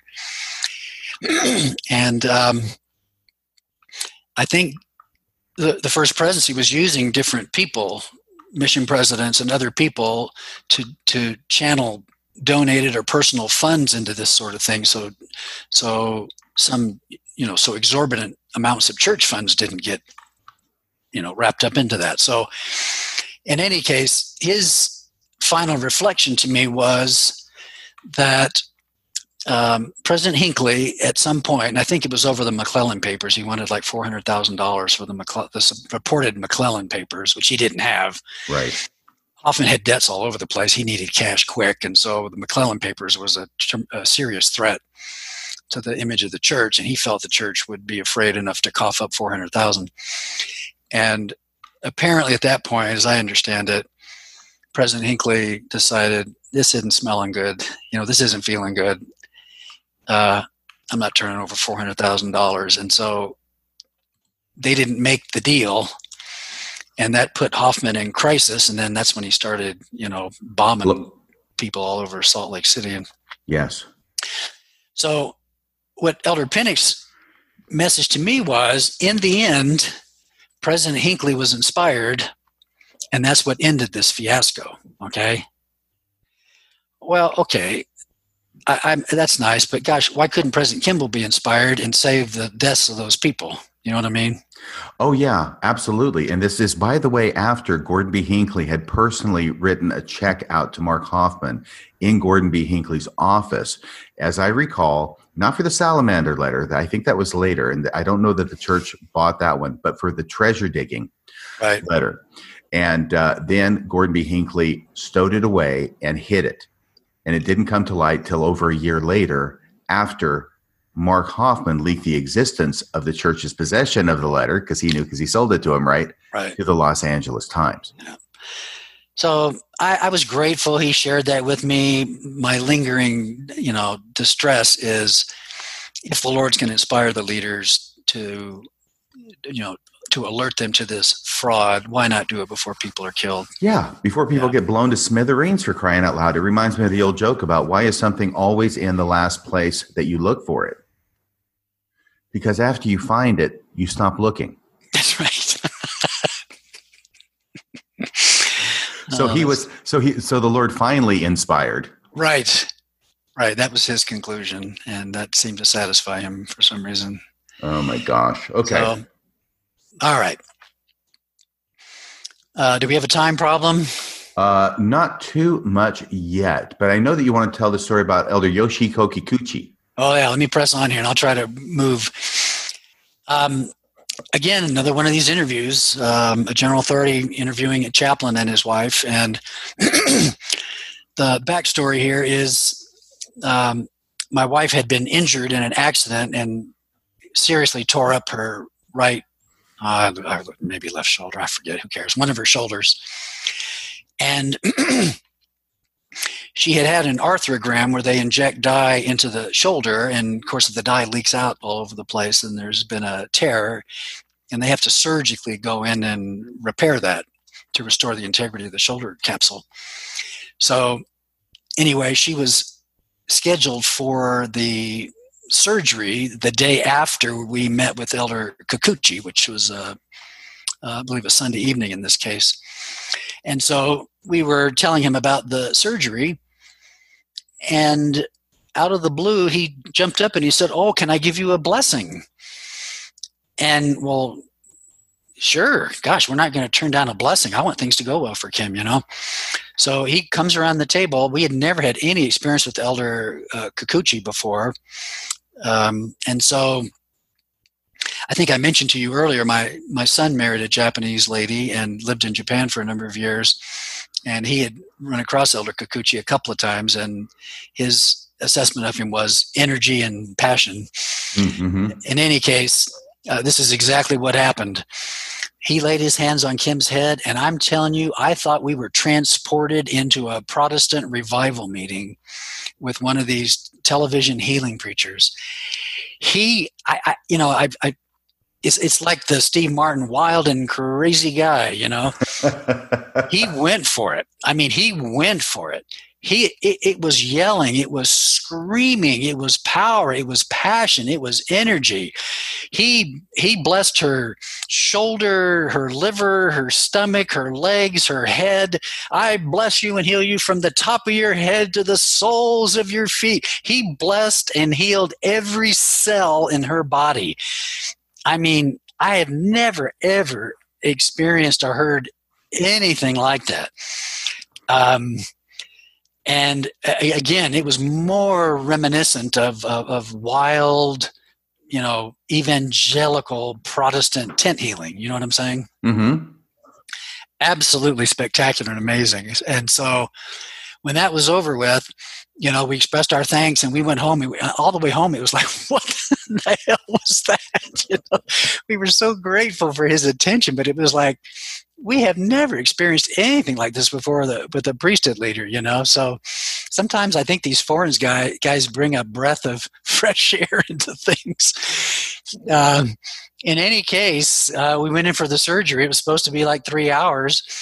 And about 40 minutes later, the surgeon came out and said to me, um, Your wife's done. I said, Well, gosh, I thought that was going to take hours. And he said, You know, I got in there and her, her shoulder capsule was just fine. There was no evidence of any tear whatsoever. He said, uh, I, I, can't explain it. That's just what happened. So he explained what he did. He did a little cleanup and tune up in there to make her shoulder move easier, but the purpose of the surgery couldn't be done because she was quote unquote healed, right? Yeah. And um, which I found to be quite remarkable. Now, the blessing was this Kim's father had a heart attack a couple of days later she really needed to be there. It did look like he was going to die. Uh, you know, a trip from Alaska to Georgia is not a small thing, and and um, if in fact she had had that surgery, she would have been in one of these weirdo devices where your elbow is propped out for six weeks. She couldn't have flown on an airplane. So our conclusion was the need of Kim's family and Kim's just magical quality and faith was what resulted in that so she could be home with her dad and minister her, to her family because she really is the spiritual heart of her family. So um, that turned out to be just a super duper amazing experience uh, with elder kikuchi and no downside whatsoever. Philip is kim going to listen to this podcast? Uh, she might. I'm a little afraid because she loves the church, doesn't like me to criticize, and if I'm critical, I might be subject to a butt whooping from an angel, but uh, she might. I well, I want I want you to tell her for me, okay, that that blessing and that healing from Elder Kikuchi was not about her dad and it wasn't about her family and it wasn't so she could be there for somebody else, okay? It was all about her because dang it, she's good enough on her own. Oh, I agree. Oh, I agree completely. Um, no, this is part of this uh, this wonderfulness of her that I that I hear you talking about, which is that well, the blessing really wasn't for me. There was a great blessing, but it was so that I could help somebody else out. You know what I mean? Oh, I see what you're saying. It's that humility in her that I find so distasteful because she's good enough on her own. Now, you don't have to tell her that part. so, um, but here's the thing. Okay, I want to leave aside any potential questions about naturalistic explanations for this. Oh yeah, this yeah, healing. Okay, I'm going to put that to the side. Yeah, and because I'm sure you've run through those in your head too. Oh yeah. But here's my question: If you take Elder Kikuchi's blessing to Kim and Elder um, Featherstone's blessing to your former stake president that at uh, at the hospital, right? They both sound like they were made in a similar kind of affirmative. This blessing's going to work, and you're going to be healed kind of way. Elder True. Featherstone's blessing doesn't work, and Elder Kikuchi's blessing does. Had you ever thought how you would? Have you ever compared those in your mind and thought how you might have felt if Elder Kikuchi's blessing had not worked Oh, well, I. Or would you have you know, just chalked it up to "nice try"? We appreciate listen, your effort. In my, I, this is sad to say, but you know, I at that point I'd served in bishoprics and been on high councils and given blessings to countless number of people. I just knew from experience these things don't work 99.9% of the time. We are okay? trained to not expect any kind of miraculous result, yeah. aren't we? So I that's why I say when he offered to bless her, I was grateful. I had no expectation there would be any consequence. I was just thankful for the ministry and the caring. The fact that that did happen and and the blessing that resulted from that, I was just, you know, just super humbled and grateful for it. But yeah. I certainly didn't expect it. Right. Well, it's and it's part of my wife's. It's part of my wife's magic. Uh, uh, listen, when when you know, my wife had been divorced and here she's getting ready to marry again. She's absolutely terrified, right? And she has three children. She's bringing a new man into the house. And how does she know that this is going to be an inspired mar- uh, marriage and it's going to be good, you know? She went to her stake president. She said to him, I need a sign. I, I need a sign that the Lord wants me to marry this Philip character. And the two of them sat together and concocted an actual date specific, action specific sign that I would have to fulfill, not knowing what the sign was, to indicate that she was supposed to marry me. Okay. This is while they were reading the scripture in Matthew about a wicked and an adulterous generation, right? Her stake president said to her, Well, we don't normally we don't normally look for signs, but he said in your case, I think it would be justified. And so they concocted this sign, right? So, what was the sign that you would wear yellow stockings and garters? Well, this is the problem. She lets it slip. she, she let it slip that there's a sign. So I want to marry her. I love her. Now I'm under the burden of having to produce the sign or she's not going to marry me, right? Wait, she told you that there was a sign? Yes, she told me there was a sign. She let it slip. So what am I doing? Every time I would come to Dater, I've got clothes on backwards. I got the yellow socks on. I'm doing handstands. I'm, you know, doing the worm out in the front yard before I go in. I mean, I'm trying to make this sign happen. I mean, it just tormented me for a week. What do I do? What's the sign? You know? So, anyway, uh, I was due to visit her one weekend. And again, I'm having to drive from Auburn, Alabama to Atlanta, Georgia. And something uh, came up in the seminary program I had to tend to, and I couldn't go that weekend. I had to go do some training somewhere, and so this I called. Is, this is like the old Groucho Marx TV show. You bet your life. Where say the secret word and a duck will fly down and give you a hundred dollars. so I called her on the phone. I said, Kim, I can't come this weekend. I'm sorry, I got this seminary problem. I'll I'll come next week, you know. And she said, Well, okay. So she got off the phone and and uh, she immediately got seriously depressed because the sign was that I would do something on that particular weekend. And now I'm not coming. So, anyway, I uh, called to set up the uh, the training I needed to do. I think was a new seminary teacher at a distance, and and then after I finished the call, uh, I was getting ready for bed, and I sudden I just had this. You know, this is going to sound the classic Mormon story. I just had this strong impression. Can can the seminary teacher put her off for a week? Go keep your your uh, visit with Kim. So I called the seminary well, you've teacher. got said, to, don't you?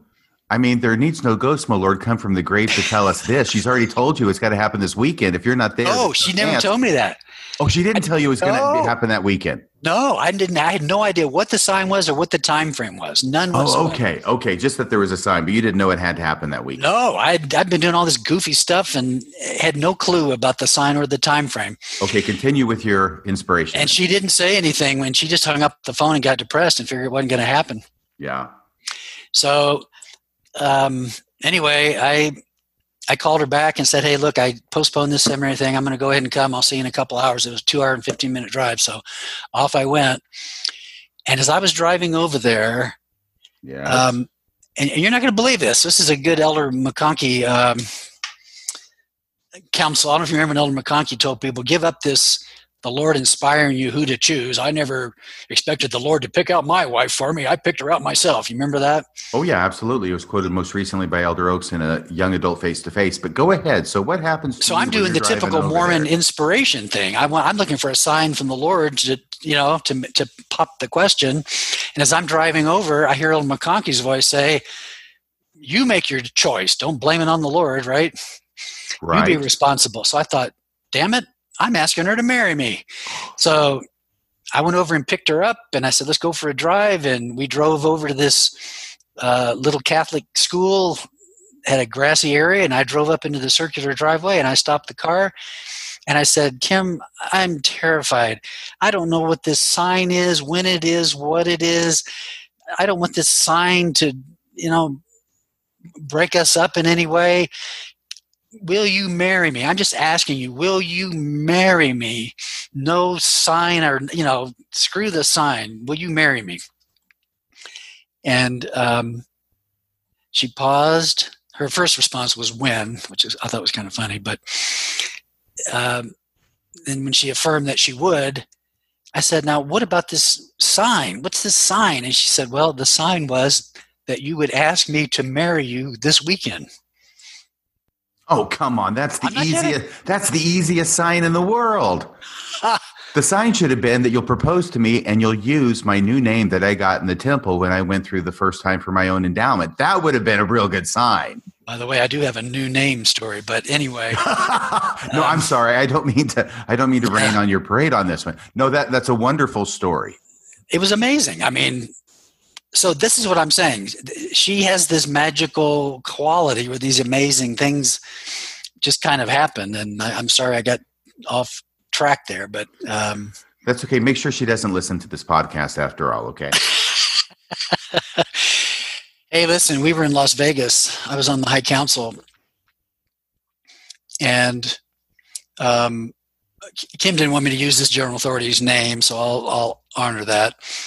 Uh, in any case, the general authority 70 came into the stake, um, taught a very good Saturday evening session, and then the next morning he had a special meeting with bishops and young women's, young men's and young women's presidents and my wife was the young women's president in our ward at the time.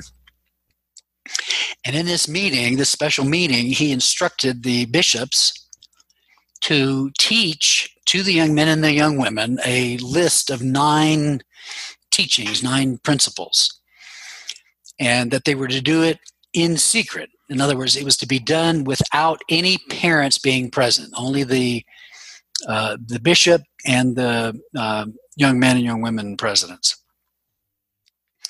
Kim came home very disturbed, and she explained what the what were they had been asked to do, and then she had written down this list of nine things, and frankly, all but one of them were false, destructive and horrible.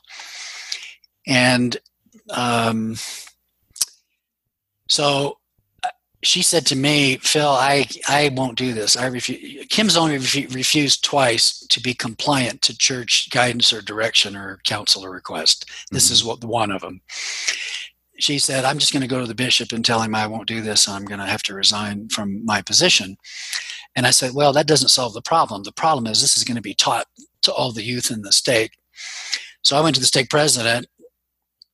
We went over the list. I said, President, do you believe in any of this stuff? He said, No. I said, Do you see this as helpful to the youth? He said, No. He said, But Phil, I don't, I don't know what to do. Um, um, General- by, the way, by the way, Philip, we're, we're, we're in a bit of a vacuum here because so far we have no idea as to what on this list is objectionable. Well, let me tell you. Okay the two most egregious teachings. Number one, the classic fornication is second only to murder in seriousness. Okay? Right. So if you've committed fornication, you're guilty of a sin that's almost murder. Um, that's number one. Dangerous, you better believe it, because some of those youth are going to have already sinned, right? Oh, sure. And you've told them now they're not only a sinner, they're not only unworthy, they're almost murderers. Yeah. Um, there's nothing good about that at all. Number two, even worse than that. Is it possible? Yes. Even worse than that was they were supposed to teach the women, the, the, the girls, the young girls, that if they were raped or molested, that that made them impure and their chastity could not be restored. Wow. Now, in the first case, you know, I think it's a misinterpretation of Alma 39. There's that great article by Michael Ash called The Sin Next to Murder. Whether his interpretation is correct or not, I like it because that's a horrendous teaching. Right. Uh, he attributes the sin next to murder to the destruction of another person's faith and not fornication right? Oh, so it's just so it's just what I'm doing. Thanks, Michael Ash. oh, that's right. I just figured that out. this uh, time it's personal. Sorry for the condemnation. That's okay. Um, um, but uh, but also there's that part at the end of the Book of Mormon, right, where it talks about the Lamanites uh, cooking up fresh Nephite women and well, it's, it's actually Moroni 9 9, and it's the reverse. It's Nephites molesting Lamanite women. Oh, that's right. That's right. Big role they, reversal at the end of the. Yeah, they're they're they're raping them and and quote taking that from them which is most precious, even their chastity and virtue. Then they be then they torture them and behead them. I mean, gosh, it's just horrific. But this teaching that um, that a molestation or a rape would deny a woman of purity. Outrageous, absolutely outrageous. Right now, Kim, you know, you, I, I was trying to figure out what, why would he teach this? It's so nonsensical and crazy, right? I can tell you why. Well, my wife has a clue. What's yours? My clue is this it's the same thing as a story about I'd rather have you come home in a coffin. Absolutely. From your mission. It's all Absolutely. this, um, what do you call it? Um, uh, exaggeration. It's not necessarily euphemism, but um, there's a certain word that's escaping me where we go overboard in describing something in order to scare those kids straight, right? So that they will never ever get anywhere near doing this, you know, and they won't, you know, succumb. They'll they'll fight off an attacker with everything they have, so they won't allow themselves to be abused. Or wow, it's amazing you said that because last night when I was talking about this with Kim, she said to me, when I first joined the church, several of the sisters said to me, if you're ever if someone ever attempts to rape you or molest you fight as hard as you can because quote it's better to die than to lose your chastity or virtue. Same idea isn't it? With the idea there that if you survive philip if you survive a sexual assault it's because you did not fight hard enough with oh, the implication gosh. that there's an invitation there and a certain amount of wanting it yeah so damaging so dangerous uh, such an unfair bu- burden to put on a woman Oh, absolutely.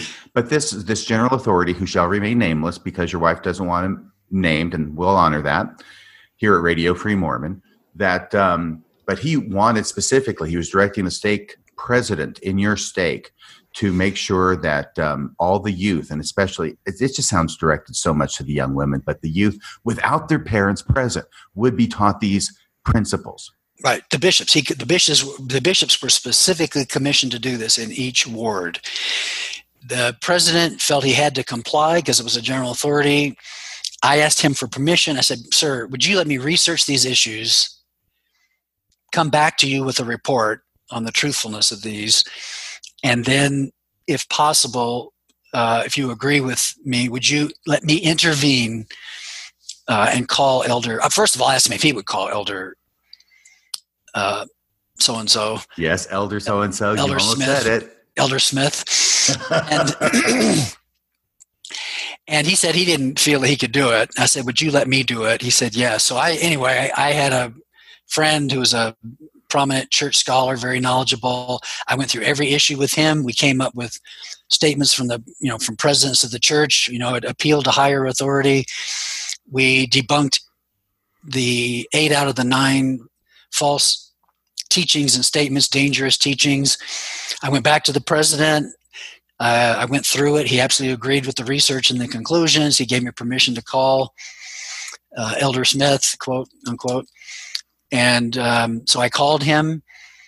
You know, I introduced myself. I'm so and so on the High Council. We're following up on your, you know, direction to the bishops. There's a little confusion about some of these teachings. Can I go over them with you one by one and clarify so the right things are, are taught?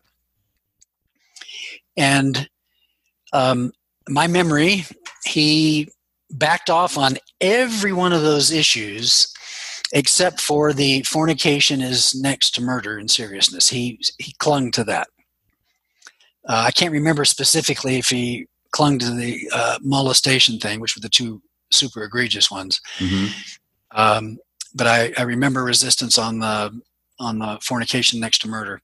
So I just thanked him for his time and uh, went back to the president. When I started reporting the conversation, he just said, "Oh, this is foolishness. We're not going to do it."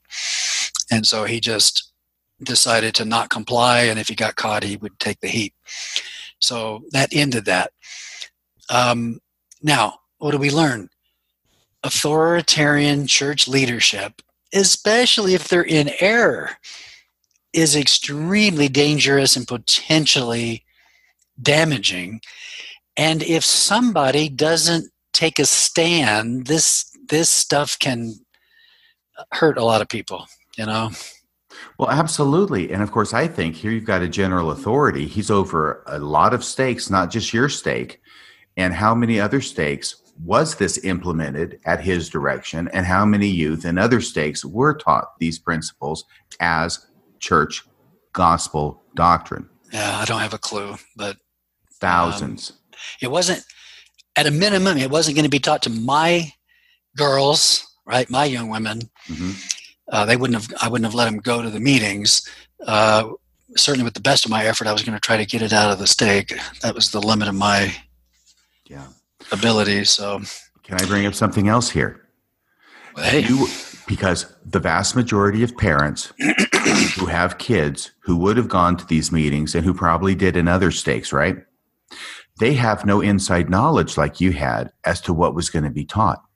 It was only because I think of your wife and her access because she was a president in the young women's that she knew about it in advance passed it on to you and then you took action. God bless you by the way. But most most parents would just be sending their kids to the meetings that they're supposed to go to. Okay we're not supposed to be there. Fine we won't be there. And they would be completely oblivious to the fact that these things are being taught to their children oh yeah but listen my wife doesn't refuse stuff in the church hardly ever right and and uh, she refused this because of the secrecy in her mind, parents need to know what's going on with their children. Nothing in secret should happen to to children without the parents being involved. Number one, and then number two, just the the egregiousness, the horrible nature of the teaching itself. So that's why she was going to opt out. Oh, right, and I appreciate that. But you hear the point that I'm making is that she was able to make that oh, decision. Oh, yeah. You were because of the yeah. inside knowledge you yeah, had in advance absolutely. of what was going to be taught. Yeah, absolutely. If I had found out after the fact, Yeah. man, I'd have blown up the stake. I, I'd have, I'd have been furious. Um, to do that to one of my children without knowledge, gee, uh, Bishop would have been limping for several months after that. and a lot of a lot of children in the church have been taught that probably as a direct result of this incident as well as others like it. And guess what? Parents were never the wiser for it. They never knew. Yeah. Because what kid is going to tell that to their parent? Not many, I expect. Well, listen, that leads me into a similar story. Um, I was in Hawaii. We were in Hawaii. I was on the High Council there, and the stake president, who I, you know, solid guy. He probably studied the scriptures more than any other priesthood leader I'd ever known, and he decided. And you know, in Hawaii, they have a problem. You have white members and Polynesian members, and for whatever reason, um, the Polynesian members who are just lovely, lovable, loving, fun people, for whatever reason, they tended not to send their kids on missions or to have their children married in the temple at the same rate as, as white folks, right? So his goal was to increase the number of youth going on missions and the number of temple marriages in the stake. That was his objective. A noble objective his way to accomplish that was through a twofold program of requiring every family in the stake to create a family mission statement where he determined the core elements of the mission statement namely uh, doing a, a, a, list of prescribed things that would result in your kids going on missions and your children being married in the temple. Does that make sense? Then, in addition to controlling the family mission statements to accomplish what he wanted, he then began a series of, he wanted the um, bishops to conduct really secret interviews with the youth where the bishops were to ask the youth questions about the way their parents ran the home. Do you have family home evening? Do you have prayer t- twice a day? Do you have scripture study? Because he felt if those things weren't going on, then kids wouldn't go on missions and get married in the temple. And he didn't think he would get honest answers from the parents, so he was having the bishops interview the youth to report on the parents. And then the parent the bishops were to write down the responses the high counselors were supposed to pick up these responses, and then the stake presidency was going to keep them on file so that when they did interviews for callings or temple recommends, they'd be able to pull this report out, inside information that they got through youth interviews, so they could confront the adult members. And then they can ask them the same question. And when the parents say, Yeah, we really are having family home evening, the bishop can say, Liar! Liar! so anyway, obviously high counselors have to. So anyway, he decided to implement this program by starting with the leadership. So his requirement was that every member of the high council and every bishop submit their family mission statement. Okay. Mm-hmm. I did not submit one. And the first all the other high counselors submitted them. Then in the next high council meeting, he actually stood up and read several of them. These are supposed to be personal, private, family mission statements, right? Oh no! Right? Yeah. So he picked up one of the members of the high council. He he reads the mission statement and then he quizzes everybody. What's wrong with this one? What's wrong really? with this one? Oh yeah. He said he doesn't have this in there. He doesn't have that in there. You know, brother so and so, will you correct us? Oh yes, sir, President. I'll correct that. Oh, right? Yeah. Like I'm going to have my family. I went home and told Kim, and she says, "We're not having a family mission statement on parade, right?" Yeah. And so I wouldn't submit a family mission statement, and I would not go to the bishops and pick up these uh, reports, written reports of interviews with the youth. Mm-hmm. So, in a public priesthood meeting, stake public stake priesthood meeting, he starts introducing this concept of the family mission statements to the rest of the stake, indicating that the stake leaders, namely High Council and bishops, have already complied, except for one, except for one. Then he stared right at me as he says this. And he said, and rub the side of your nose with your middle finger as you say back at him. he said, and that person might that person might be in jeopardy of losing their calling and maybe even their recommend. Okay. It was a public threat oh me. my gosh. So anyway, I said, this is getting dangerous because again, Oh yeah, repre- your whole I'm- livelihood. my t- my financial stability, my career is dependent on Temple Recommend. Oh, He's now threatened us. I load up my wife, who is an angel from heaven. Everyone knows it. He knows it.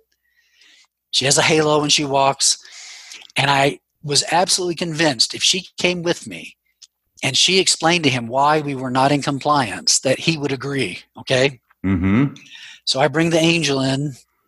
She explains to him why, to us, a family mission statement is personal and private, that we are devoted to the church and we want to support our leaders, and but we just can't do this in good conscience. He said to her, Brother and Sister McLemore, I'm telling you this you are refusing to support your priesthood leader. Mm. As a result of this, you are in danger of being moved into a lower kingdom. You are forfeiting your exaltation and would be are going to be placed in a lower kingdom. Now later we used to refer to this as telestial number 346. and, and of course, you're resisting the temptation to say, "Well, as long as it's a kingdom where you're not, I'm good with it." By the way, if Listen. you read your New Testament, you would have known this would have happened because I think it was Jesus who said, "If he will not believe Moses or the prophets, he will not believe, even should an angel appear to him." Well, he didn't Boom, boom. believe. He didn't believe. So now I'm in trouble. So I call, I call my scholar friend who um, is friends with and had regular meetings with Elder Boyd Packer. I didn't know he. I expl- I called him to explain the problem. What should I do? What should I do? He says I'm going to see Elder Packer tomorrow. Let me ask him. So he mentioned this to Elder Packer in a meeting, and again, weirdo, weirdo situation. Why would Elder Packer take my side against a stake president's side, not knowing firsthand the situation? Right? Mm-hmm. He just heard the details. He was furious, furious. He pounded. He, he said, "I want the number of that stake president right now. I'm calling him." Well, Elder Packer was known for the nuclear option. yeah. So he calls me back and he said, Oh gosh, Phil, Elder Packer wants um, your stake president's phone number. And I said, Oh, no, no, no, no, no. I, it, it can't go this way. I've gone outside of the chain of command, right? I'm thinking, oh yes, yes, yes. Oh, no, no. I've gone outside the chain of command. If Elder Packer puts the nuke on him, uh, it's improper. It, it's going to create problems with me, the church military relations division, and and um, you know. So I said, please, are you going to see Elder Packer in the next week or two? No. Can you? I'm not giving you the number. Uh, just pretend like you never had that conversation. I'm just going to assume he's going to get so busy he'll forget. Mm-hmm. So I said, I'm going to call my general authority, inline general authority supervisor, who at the time was Elder John Groberg. By the way, Elder Groberg is one peach of a human being. That's all I can say. Okay. Yeah. So I call. And he Uh, married Anne Hathaway, didn't he? yes. Uh, and I'm actually friends with his son, who's also a fabulous human being. But in any case, Wing. um, um, so I called church headquarters. Uh, hey, I got a problem. Stake presence threatening to take my temple recommend. You know, threatens my job. What, what do I do? What do I do? Again, I'm so surprised. They're not saying, well, what what's wrong with you? What did you do? Right? The stake president's your inspired leader. Mhm. Instead, uh, Elder Groberg says, um, "Oh my, my, my, that doesn't sound good." He said, uh, "Chaplain, I want you to be patient." He says, "We're going to handle this, but we're slow." He said, "I want you to give us two months." He says, "Within two months, we'll handle this." He said, "In the meantime, if you really, really, really need a temple recommend, I'll send you one." he said, "Do not engage your stake president. Do not get in- into any conflict with him. Just be patient." so two months later, Elder Dieter Uchtdorf shows up in the stake, um, sits down with the stake president, leaves the next day. And when Elder Uchtdorf left, um, he left with two things in his briefcase um, a interview a secret interview program the bishops were conducting with their youth immediately terminated and a family mission president pardon me a family mission. A family. I'm losing it. A family mission statement program uh, controlled by the stake president. Both of those programs were in his briefcase when he left. So in other words he terminated them. And he was this the president was instructed to uh, uh, give me my temple recommend and to leave the chaplain in peace um, uh, the stake president and i met he gave me my temple recommend and he said to me um, uh, elder brother chaplain mclemore i i expect you know support in this stake and in my position. I said, President, you absolutely have it. I I want to be supportive in every way possible, but listen, you know, I cannot and will not do things against my conscience and things that I believe are against the spirit of Christ. Period. Yeah, and don't yeah, and don't piss me off again, or I'm calling Salt Lake. Heal. I did want to support him, and he did. He was, you know, you know. It's just again, when you have authoritarian leadership, and the leadership, the leader becomes misguided in mm-hmm. some way. Yes. The consequence can be extraordinary. So Elder Uchtdorf has to come down, whack his pee but then he has to seek for a fig leaf from you by still demanding your allegiance to him which I gave under the said qualification. And yeah. and again, you know local leaders can get away with some unsavory things i i don't you know i've been in the church 50 years these are rare occurrences i mean with, with one exception all of my bishops have been fabulous human beings you know what i'm saying mm-hmm. so but it just takes one case where a tremendous amount of damage can be done and local leaders can get away with a lot of nonsense unless somebody's willing to stand up and say whoa wait a minute you know, wait a minute. Yeah. It's like the Osmond saying, one bad bishop, don't spoil the whole bunch, girl. well, listen, I've only got one more story and I'm going to leave you in peace. How about that? Okay. Didn't you like my Dieter Uchtdorf impression? when he came down to your stake president and he terminated him with extreme prejudice. He does kind of sound like Arnold Schwarzenegger. I hadn't put that together before. Get the chopper. let me tell you this. Yeah. That was handled so masterfully by Elder Uchtdorf that the president was conciliatory toward me. Mm-hmm. He didn't feel undermined as a priesthood leader. I felt affirmed. I mean, Elder Uchtdorf was masterful in that. That's all I can say. Um, hey, last thing. Okay. You can cross me up toss me across enemy lines back into the fray. Um, I had a, a, very interesting experience some years ago. I, I became, through an interesting circumstance, I became friends with one, or, with one of Elder Bruce R. McConkie's brothers. Is that Oscar by any chance? No. Okay. I know he has a few brothers. Oscar, I've heard of. I think he was a lawyer too. Well, actually, several of the brothers were lawyers. Ah. Um, family curse, I guess. Um, oops. Hey, hey. Oops. Um, but you don't want to say which brother it was?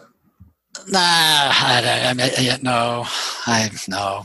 Okay, so we know it wasn't Bruce, and we know it wasn't oh, Oscar. We're going to do a process of, of elimination. Uh, Jinx. All right, go ahead. We, uh, so anyway, a brother of Elder Bruce R. McConkie. Yeah. So anyway, as our friendship develops, and we're talking and sharing church stories and different things, he says to me, "Hey, I've got a letter book uh, where we've collected letters personal and private letters that that uh, Bruce sent out to family members, and then apparently he would uh, regularly send out a letter, just you know, kind of a view from the top. You know what I mean? Mm-hmm. Here's what's going on. Here's my like a Christmas view. letter. Here's my counsel. Here's my Christmas letter to my members of my family. The view from the top is an apostle. So, uh, and and some of these letters were written when he was uh, 70. Um, I presume someone he was an apostle. I can't remember, but um, two things stuck out to me. Number one, um, I ran across some personal letters that he had written to his wife. Mm-hmm. I was absolutely flabbergasted. These were intimate, romantic, loving, tender letters and expressions of deep, deep devotion and affection. I, you know, I was used to the fire breathing, um, church correcting, punishing, you know, Gene England, George Pace, Bruce McConkie, right? Yes. Damning people for not believing in the right doctrines or and so on and so forth. All of a sudden, here's this other side, tender, loving, affectionate. I mean, it was just uh, uh, heartwarming and impressive that that side of him was there. So yeah. I, I really, really appreciated that. Well, Hitler loved his dog. oh, no. bad RFM, bad that's RFM. Ter- that's terrible on too many levels. I'm sorry about that. Okay. And then, surprisingly, I ran across a letter where one of the family members, in reference to Paul Dunn, had asked if Elder McConkie had had any experiences like Elder Dunn had had. So you remember the um, call from a prophet, you know, his experience with President McKay. Remember how dramatic that was portrayed? Yes? I have a vague recollection. Yes. Oh, yeah. He, he, talked about his calling to be a general, as a general authority. There was a whole tape called Call from a Prophet. Mm-hmm. And uh, very dramatic, very miraculous. And and of course all the other stories that Elder Dunn told. And so he had a family member, whether it was a child or grandchild, I can't remember, wanting Elder Conky, McConkie to to share if he or any of the other brethren uh, had or were having similar sorts of experiences. Now, being an attorney, Elder McConkie's response was very carefully worded to avoid um, a, a, you know a kind of criticism of Elder Dunn that could be used in a pointed way. Yes. But the message was crystal clear. Yeah. This does not happen. I haven't experienced it. The other brethren haven't experienced it. Uh, sometimes people exaggerate things a bit. You know, a bit is, is an understatement. But he absolutely communicated to his family that that he disapproved of these kinds of uh, accounts and reports and sensationalistic teaching. And um, and then I realized that Elder McConkie didn't trade in these sorts of things. You know what I'm saying? No, he does. He doesn't. But he also seems to be um, sort of envious of others who either have or report these special spiritual experiences or maybe are popular because they're teaching things at BYU as a professor. He almost oh. seems to sometimes suffer from priesthood envy. Well, yeah, I, I, can see how it would be seen that way. I, uh, I do, I do not like the way George Pace was publicly humiliated.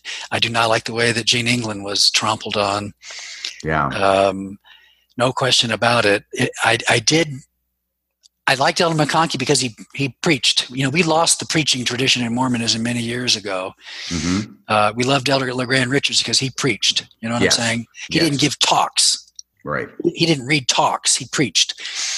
And and uh, Elder McConkie didn't rely on on sensationalism or fabrication. He relied on the preaching of the word as he understood it. You know. Yes, and very and, much my way or the highway. and for a long time, I was in his way, and so I kind of appreciated the the, the firmness of that. But, but, interesting in the letter that he's really uh, admitting that he hasn't experienced anything like Paul Dunn's talking, any of these wonder stories, and none right. of the other brethren had, that he knows of have experienced anything like it either. Right. Yeah. Right. And that presents its own issue when you're claiming the spiritual gifts of the primitive church. Well, right. And in his final testimony in April of 1985 in General Conference, Bruce R. McConkie once again used language that was yep. suggestive of the idea yep. that he had already seen Jesus Christ. He said, I will, you know, in a future day, yep. I will, I will uh, bathe his feet with my tears, but I will not know then any more surely than I know now. Yep. And I, I th- yeah, I think that's the closest he ever came to a statement, to a, an expression like that. Um, it certainly didn't characterize his teaching overall, but he did, he did, uh, and that's probably how he felt at the end. But I, I don't think he was implying that he had had some meeting and oh hey you know i saw you for lunch last week glad to see you again so um, anyway I, I appreciated those two aspects about him yeah I, have already expressed what i didn't appreciate um, because again false teaching hammered in with a nail can be harmful um, the last kind of story here and this was the dark side of the now philip I just want to I just want to preface this right now. We have got actually eight minutes until President Nelson's going to be addressing the world with his message of hope and healing. We are recording this on Friday, November 20th, 2020. There's a much anticipated message that President Nelson will be giving. It's been promoted, it's been expected, it's going to be happening here now in seven minutes. Can you finish this up in three? Oh, yeah. Go I for it. I didn't know that was coming. Well, I don't want you to miss it. I'm glad I told you. Yeah, we could end now. It's um, I'd rather end positive than. no, no. My my audience would rather have you end negative. Go ahead. well, anyway, in the conversation with his brother, who had served as a mission president and who had uh, uh, in a formal way and then had served as a kind of an informal director of, of uh, missionary activities in a specialized situation uh, i don't know if you remember when um, after the Vietnam War, some Cambodian, a whole, bunch of Cambodians came over to America, and the church uh, took in a lot of those folks to provide basic needs until they could be rehomed, so to mm. speak. And so the church had um, custody is not right the, the, right word, but care for and access to um, a, a large group of Cambodians and and his brother was uh, responsible for uh, missionary work and teaching them the gospel. And uh, I was a little surprised when he bragged and talked about how they had sent missionaries in that these people didn't even really speak English. They really didn't even understand what they were being taught and what was going on. But by golly, they baptized over 500 Cambodians. Okay.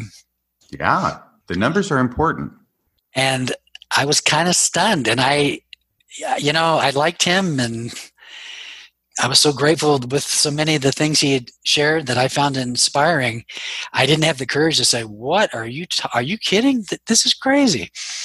I just kind of let it go, and uh, again, it's that it's that lesson that growth is more important than ethical behavior you know what i'm saying than fair treatment of other human beings which is a as a fallback to all those crazy mission stories i told last time. Um, i just wish we wouldn't do that kind of thing. Well and so, I, what you're saying, and there's almost this sort of uh, shadow that goes along with this idea of uh, baptizing people, and even if they don't really understand, or if they think they're joining a baseball team or whatever it is, right? There's almost this shadow that goes along with this idea that, and the shadow is that if we took the time to actually teach them what we believe, then they wouldn't join and then there's the, and then there's the I, I think the rationalization that and I've heard this. Well, they're going to get the Holy Ghost, and once they get the Holy Ghost, then they're really going to understand. So we're actually blessing them, right? Right, and that's why the inactivity rate among those people who get baptized that way is so low. It's outrageous. I mean, yeah. gosh, they sent Elder Holland to wherever it was, Chile. He dissolved dozens of stakes because the the inactivity rate was ninety percent. Mm-hmm. Yep. And Holy Ghost sleeping on the job again. My goodness. So, gosh, I hate to end negative. Um, fortunately, you could say something nice about me at the end. That would be positive. hey, listen, I love your work. I appreciate what you're doing. I, I really do. Um, um, your analysis is important. Uh, your sarcasm might go a touch too far now and then, but the humor is deeply appreciated because we need some humor in in some of these situations. They're they're so tragic at times. Well, and, thank you. Yes, go ahead. Yeah, and we there are people like my wife. She will never submit to uh, unethical or dishonest behavior. She serves with a Christ-like heart and uplifts and blesses people at the local level. So um, that is also present in the church, and I'm, I'm grateful for that. Uh, in spite of my rebelliousness here and there. That's about all for tonight. Until next time, this is Radio Free Mormon, signing off the air.